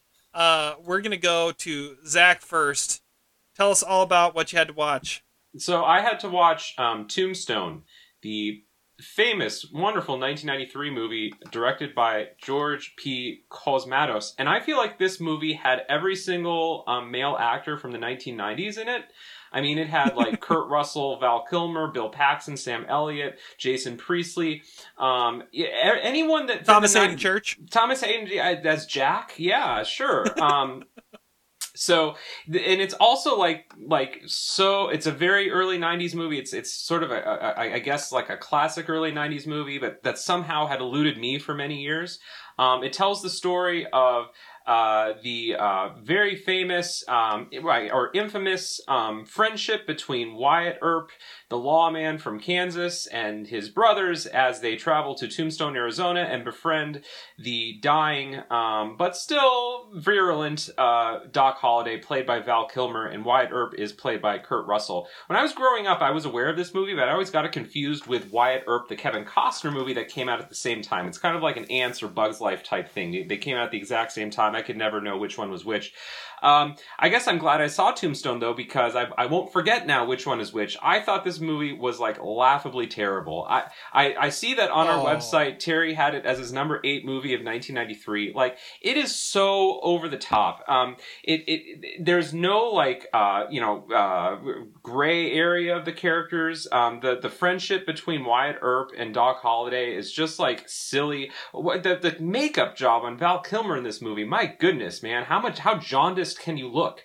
Um, I really started tapping out uh, at the midway point. I really started tapping out when Charlton Heston made an appearance in this movie. The music is so over the top and just outrageous. Uh, man, Terry, I, it, it, a part of the problem with this movie is that it tells the it, this was already made as a better movie, and that movie was called My Darling Clementine with Henry Fonda, which is one of the great all-time westerns, which also tells the story of Wyatt Earp and Doc Holliday teaming up to fight the Ringo Kid. This version, by comparison, is just so like gaudy. It represents everything about movies I hate. It's like a half-star movie. I can't. I, there, there's nothing. there- There's nothing that I like about this movie really at all, except for the Thomas Haden Church appearance, because it was a reminder that at one point he'd made movies other than Sideways. This is probably the type of role that Jack might have played in the in the uni- in the cinematic universe of Sideways, and it's just it's just sad. The whole movie's sad. But your wife loves the movie? Yeah, and, and apparently you do too. You, it's your number eight movie of 1993. I, but uh, I, I don't like westerns generally, and, and I especially hate westerns with loud music um, because you know you're not intellectually capable of understanding uh, what what's a scary part of the movie or what's a sad part of the movie. So the music just has to play uh, super loud so you uh, get it. Uh, so you get the idea. I, I, hated it. I, what do you like about this movie, Terry? What's Have you seen it recently? rating? Oh, I, I ha- half star. I hated it. It's one of the worst movies Half of the 90s. star. Yes. Worst movie of the '90s. I defy the, anyone to watch this movie and think it's better than The Prom, or The Prom is better than this. oh, not I, that I've seen I The think Prom. this movie's awesome. I think Val Kilmer Oh, is like one of the most quotable characters of the '90s i- i- as Doc Holliday in this. I mean, I quote him all the time. I'll be our Huckleberry. Oh, if we're not friends, I don't think I could bear it. I I love this movie. It's it's amazing. Doc Holliday should have been played by Johnny Depp or a young Brad Pitt. That would have made this movie infinitely more watchable. As it is, Val Kilmer is bland in this movie. His accent is lame. His makeup is terrible, and he has no screen presence whatsoever. Now, I haven't seen My Darling Clementine, so maybe if I see that, but I don't know. I think you're crazy. I love this movie. Todd, you've seen Tombstone.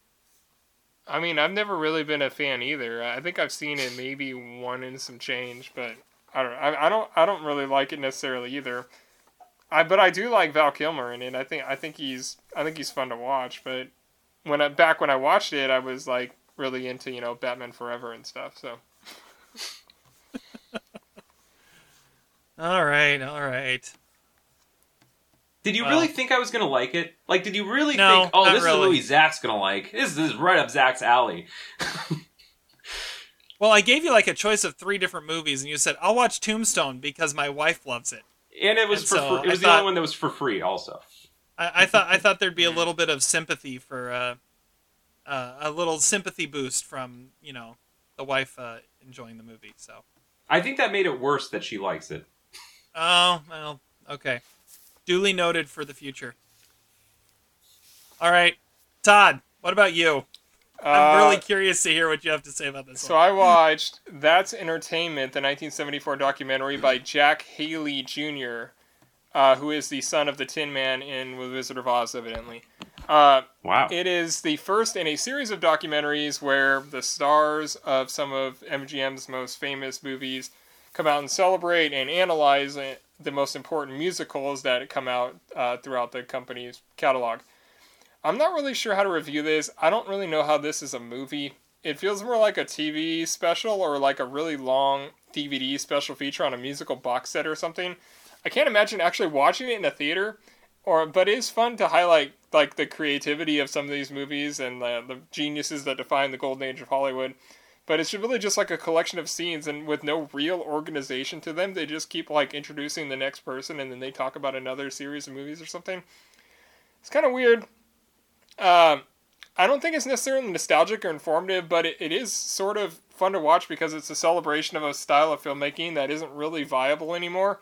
But you can see the innovation and like the impact and like the joy that the movies had and that they brought and like how crazy some of the performers were. I I think they should have done it with other genres. Like I saw that they actually have a porn version of this called That's Erotic. Now that is what I'm talking about. But I think Yes. the closest thing we have to this is Eli Roth's History of Horror, which is actually a podcast and a TV show, which I think would be better than a theatrical release.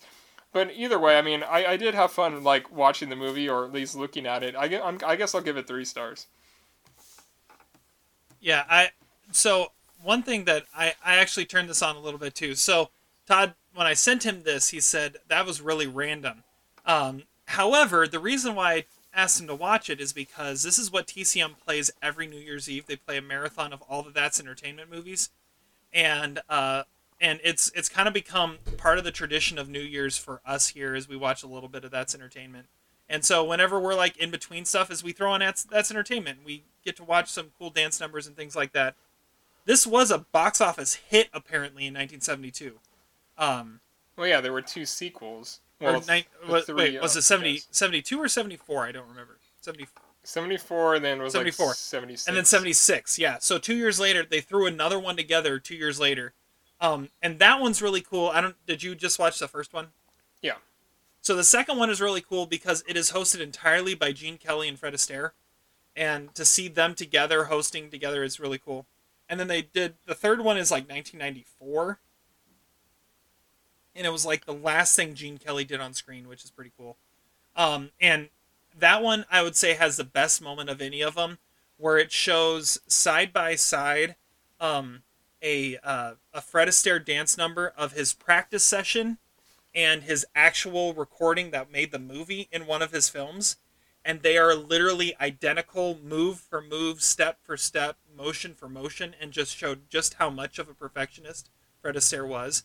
Um, no, I, I, I love all the all the old MGM musicals. I love the dance numbers. I love the innovation that it shows in those, and uh, and how how much was done during that time. And so yeah, I Well, loved Gene, it. Gene Kelly's my guy. I, lo- I loved his part. My favorite part was when Jimmy Stewart was on there, and he's like, "Yeah, we used to make movies like this all the time in the '30s. Honestly, none of them were really all that good, but they were really popular." and I was like, "Yeah, that makes sense." And and I love how much he he's just like, "Uh, and and somehow they got me into one of these movies. yeah. He's like, "Watch this. This guy is totally uncomfortable doing this role, but you know." This is what people wanted to watch at the time, yeah. yeah. Uh, now Zach, I know you've seen That's Entertainment, right? Yes, yeah, it's been a while, but it is it's certainly fun, and it's it's worth remembering that in 1974 people didn't really have access to these old clips. I mean, there wasn't Right, yeah. YouTube and there wasn't TCM back then, so I'm sure for that generation this movie would have been a, a much much more appreciated than maybe it is today. Yeah, it was weird this year watching TCM because usually they have like all all the hosts of TCM get together and like toast the new year with champagne watching these movies together. And this year it was just Ben Mankiewicz at home. And it was kind of awkward, but um, but it, it, it's cool. I've I've actually got um, so they did the three sections and then they have that's dancing and I've got that on the DVR downstairs and I'm I'm planning on watching that one soon. So uh, just to add to You're not going to watch I think the, they're the fun. porn They're the porn version, Terry. Uh, That sounds fun. probably not. I'm sure Ben Probably not. Mankiewicz is at home alone for that too. That's a hot take. Okay, well let's get into let's get into trivia. Okay, so um, I, I've got well, I've got honestly I have four categories here. We'll see how if uh, we get to all. Probably only going to get to two, maybe three. The third one is going to be a.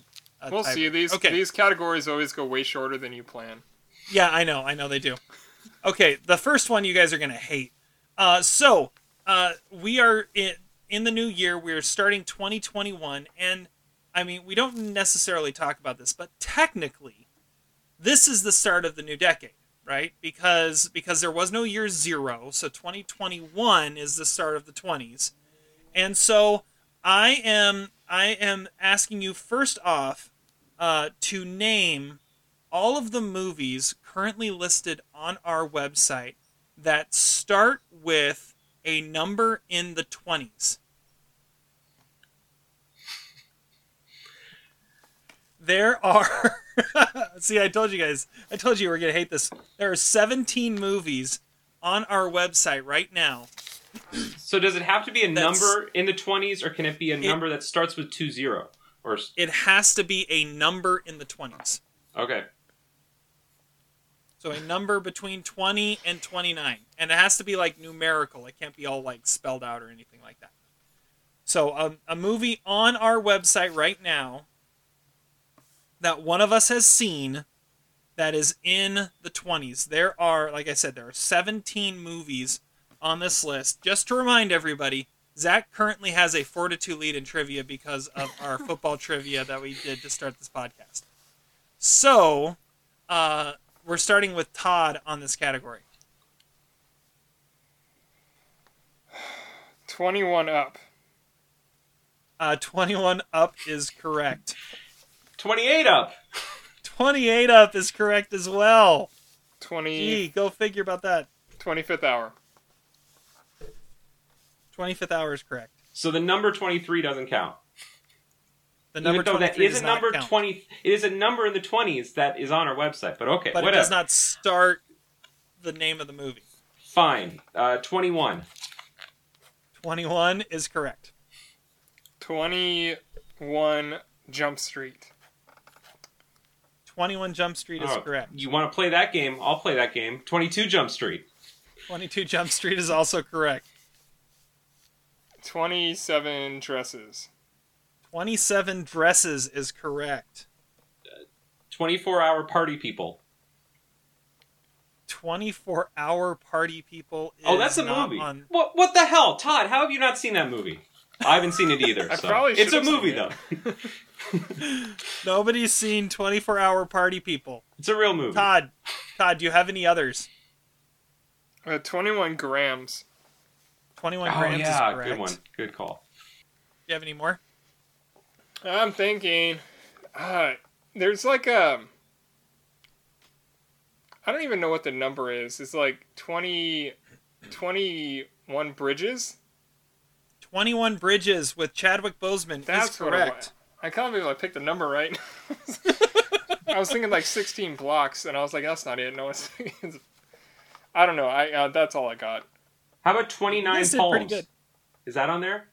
Nope. No. Okay, that's another right, movie. we have here are the ones you didn't get. You didn't get 20th Century Women, uh, 21 and Over, uh, 21 Years Richard Linklater, uh, 22 July, the 24th, 27 Gone Too Soon, and then the series 28 Days Later, 28 Weeks Later. Oh, yeah. All right, here is our next category, and this is going to Zach first.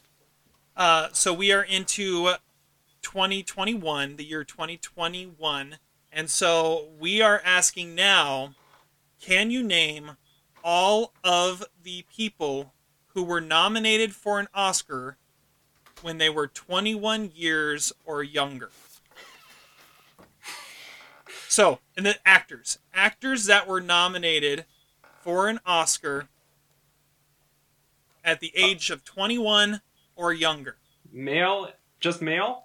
Male, female, leading, Oh, okay. supporting, um, and uh, and also it's it's how many times. So like, uh, people might pop up on this list more than once. So you have to say the name and the movie. What? You have to say the movie? Yes, Oh, screw but that. if you can, if you can, how about how about an extra point if you say the movie? So you get two points if you can say both the the actor and the movie. Uh, one point if you can just say the actor. There are this has happened thirty times. Thirty times has an actor been nominated for an Oscar uh, f- when they were twenty one or younger. Okay, and you want me to Okay. start? Zach, you're first. Justin Henry for Kramer versus Kramer. Justin Henry for Kramer versus Kramer, so you get two points, and he is the youngest ever to be nominated for an Oscar at not at eight years old. Abigail Breslin, Little Miss Sunshine. Abigail Breslin, Little Miss Sunshine is also correct. Uh, Ten years old. Haley Joel Osment for The Sixth Sense. Haley Joel Osment was 11 when he was nominated for The Sixth Sense. Correct. Tatum O'Neal for Paper Moon. Tatum O'Neal, Paper Moon was 10. Correct. Quvenzhané Wallace for Beasts of No uh, uh, uh, Beasts of Southern Wild. I was gonna say Beasts That of No Nation. correct. Yeah. Wrong one. She was she was 9 when she was nominated. That's correct. Uh, Brandon deWilde for Shane. Whoa. Brandon deWilde for Shane was 11 years old when he was nominated. Correct. Shane! Shane! Uh, Patty Duke for The Miracle Worker. She was 16. Correct. Todd, Um, to you. Yeah, yeah. Um,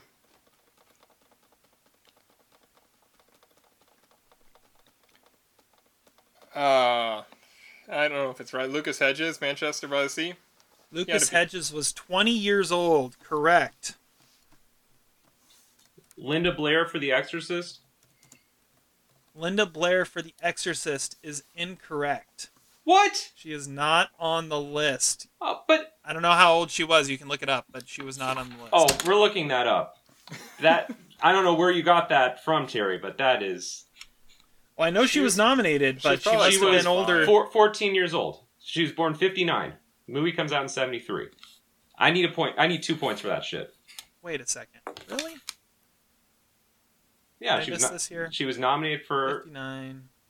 Uh, nominated for best supporting actress in Yeah. se- in 73.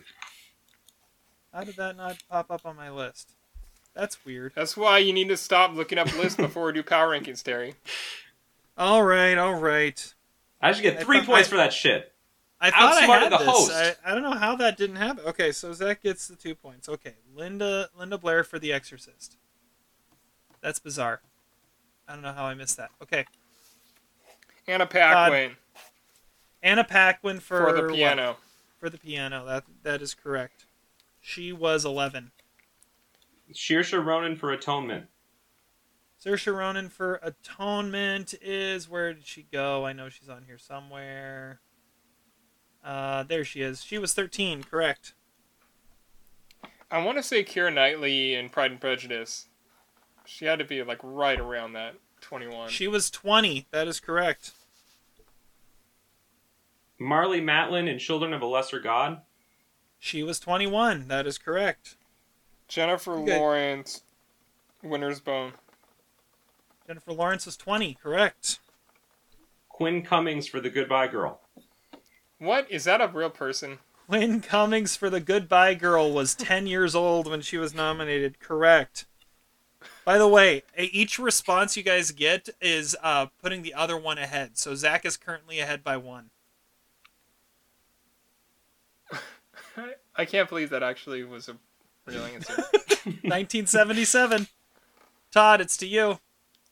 I'm, I'm Adrien Brody, the pia- pianist. No. I think he was 24, 25, somewhere in there. Zach, do you have any more? Jackie Cooper for The Champ. Jackie Cooper for the champ is not on. Oh no, wait. I have Jackie Cooper, but not for the champ. So do I get a I'll point? give you one. I'll give you one point. Okay. I have Jackie Cooper for Skippy. Ah, okay. Uh, and since you got something, I'll let you keep going if you if you want. Uh, If you have anything else? uh, There's some big ones you missed. How many are left? Uh, 1, 2, 3, 4, 5, 6, 7, 8, 9, 10, 11, 12, 13, 14, 15. 15 left. you got I- half the list. I have another one now too. All right. Uh, well, Zach won, so go ahead, Todd. Wait, he won. Well, like, no, but I- I can get more points. Oh, right? I, I do have. Well, he he's up. I, I'll I'll let Todd back in because you only got half of it. Let's say that. Keisha Todd. Castle Hughes for the Whale Rider. Yep, that's one. Zach, do you have any more? Um, Timothy Hutton for Ordinary People. That is correct. He was twenty. I'm gonna say Mickey Rooney for something.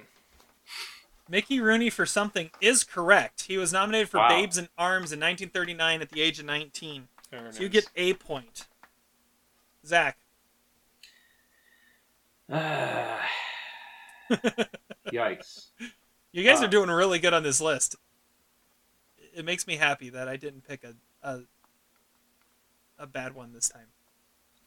I don't know. I'm pretty much out. Uh, Winona Ryder. I don't think that's right though. Nope, that's not right. Todd, do you have anything else? No, I really don't. Okay. Well, if, with a score of uh, 26 to 25, uh, we're going to say Zach wins. Uh, here are, and I'll, I'll get the other list at a different time. Here's who you missed. Uh, the youngest one you missed at 10 years old, Mary Badham for To Kill a Mockingbird, playing Scout. I had that written Um, down. I didn't think she was nominated though. Patty McCormack for The Bad Seed in 1956. Mm. uh, Bonita Granville for these three in 1936 uh, was 14. How about Hailee Steinfeld for True Grit? She was 14. Jodie Foster for Taxi Driver. She was 14. 14. Jeez. Jack Wilde for Oliver. He was 16. Uh, Sal Mineo in Rebel Without a Cause was 17. Uh, River Phoenix in Running on Empty was 18. How about Leonardo DiCaprio for What's Eating Gilbert Grape? He was 19. Um, Isabelle Adjani in The Story of Adele H in 1975 was 20. Um, Ellen slash Elliot Page in Juno was 20. And Saoirse Ronan in Brooklyn was 21. Wow, I was not So gonna. So she was that. nominated twice. the only one to be nominated twice on. Uh, So that's 21 or why. That's the only reason you said that is because she was nominated twice. is because she was nominated twice. Yeah. You guys did really well. I'm impressed. Okay, so Zach wins. So Zach gets to sign us movies. Zach gets to host trivia next time, and Zach gets our first quote of the day. Go for it, Zach. Strawberries. Not the cheese. Womack. With a little sex in it. Quote of the day. Well, my quote comes from my number one unwarranted, unjustified death, which I, at least Todd agrees with my pick, so we can agree on that. Um, he it's uh, he says, Tell you what, if it's a high card, I tell you who I am. But if it's a low card, you tell me who you are. Is that a deal? And that's all I got. Yes. Nice, nice. Todd, what do you got? Uh, so mine comes from uh, this TV show I love called The League, and I bought myself the box set of it. Episode one, Pete, which is the character played by Mark Duplass, says, "There are many things a man can do with his time. This is better than those things," and that's how I feel about this podcast Very nice. and Very fantasy nice. football, kind of. And fantasy football. My face. It's gonna be a thing. Yes. the offline social media network. All right, so uh, so my quote of the day. So this comes from this was inspired by something that was uh, going around on Twitter this week, and that was uh, describe 2020 uh, with a GIF from your favorite movie. And so my favorite movie is Apollo 13. And so I, I could have gone really, really easy and gone, Houston, we have a problem. I feel like that, that could have applied quite well. But I, I did a little bit more digging and found an even better one. And it was a, a picture of Jim Lovell talking to his son over breakfast. And it just said, a lot of things went wrong. And, uh, and I thought that was like the perfect one for 2020. So that got me thinking about 2020 in the same way. And so how would I describe 20 or 2021? How would I describe 2021 in the same way? So, Don't say Gentlemen- successful failure. gentlemen, what are your intentions? Let's fix the prob fix the problem. Let's not make things worse by guessing. We don't need the whole Bible, just a couple of chapters. Keep in mind that we are on step number 8 and we don't have to worry yet about step number 692. 2020 may have just been our glitch for this mission. So let's take that pig for good luck and eat the ass out of a dead rhinoceros. 2021 is all we got left, Jack. Uh, things may be a little blurry because we haven't gotten as much sleep as we thought. So let's just take things one at a time, Jack, to make sure that the flowers are no longer blooming in Houston. So, Cheers. That was a that was a hell of a show. uh, there's there's your quote, inspired by Apollo 13. So with that, we're gonna draw this podcast to a close. Close. Thank you guys so much for listening. Uh, we'll be back at you next week with another episode. Until then, have fun watching movies, and we'll catch you on the flip side. Despite your crass behavior, I'm glad we were able to do this together. All that time and effort into that, and you didn't get Linda Blair in The Exorcist.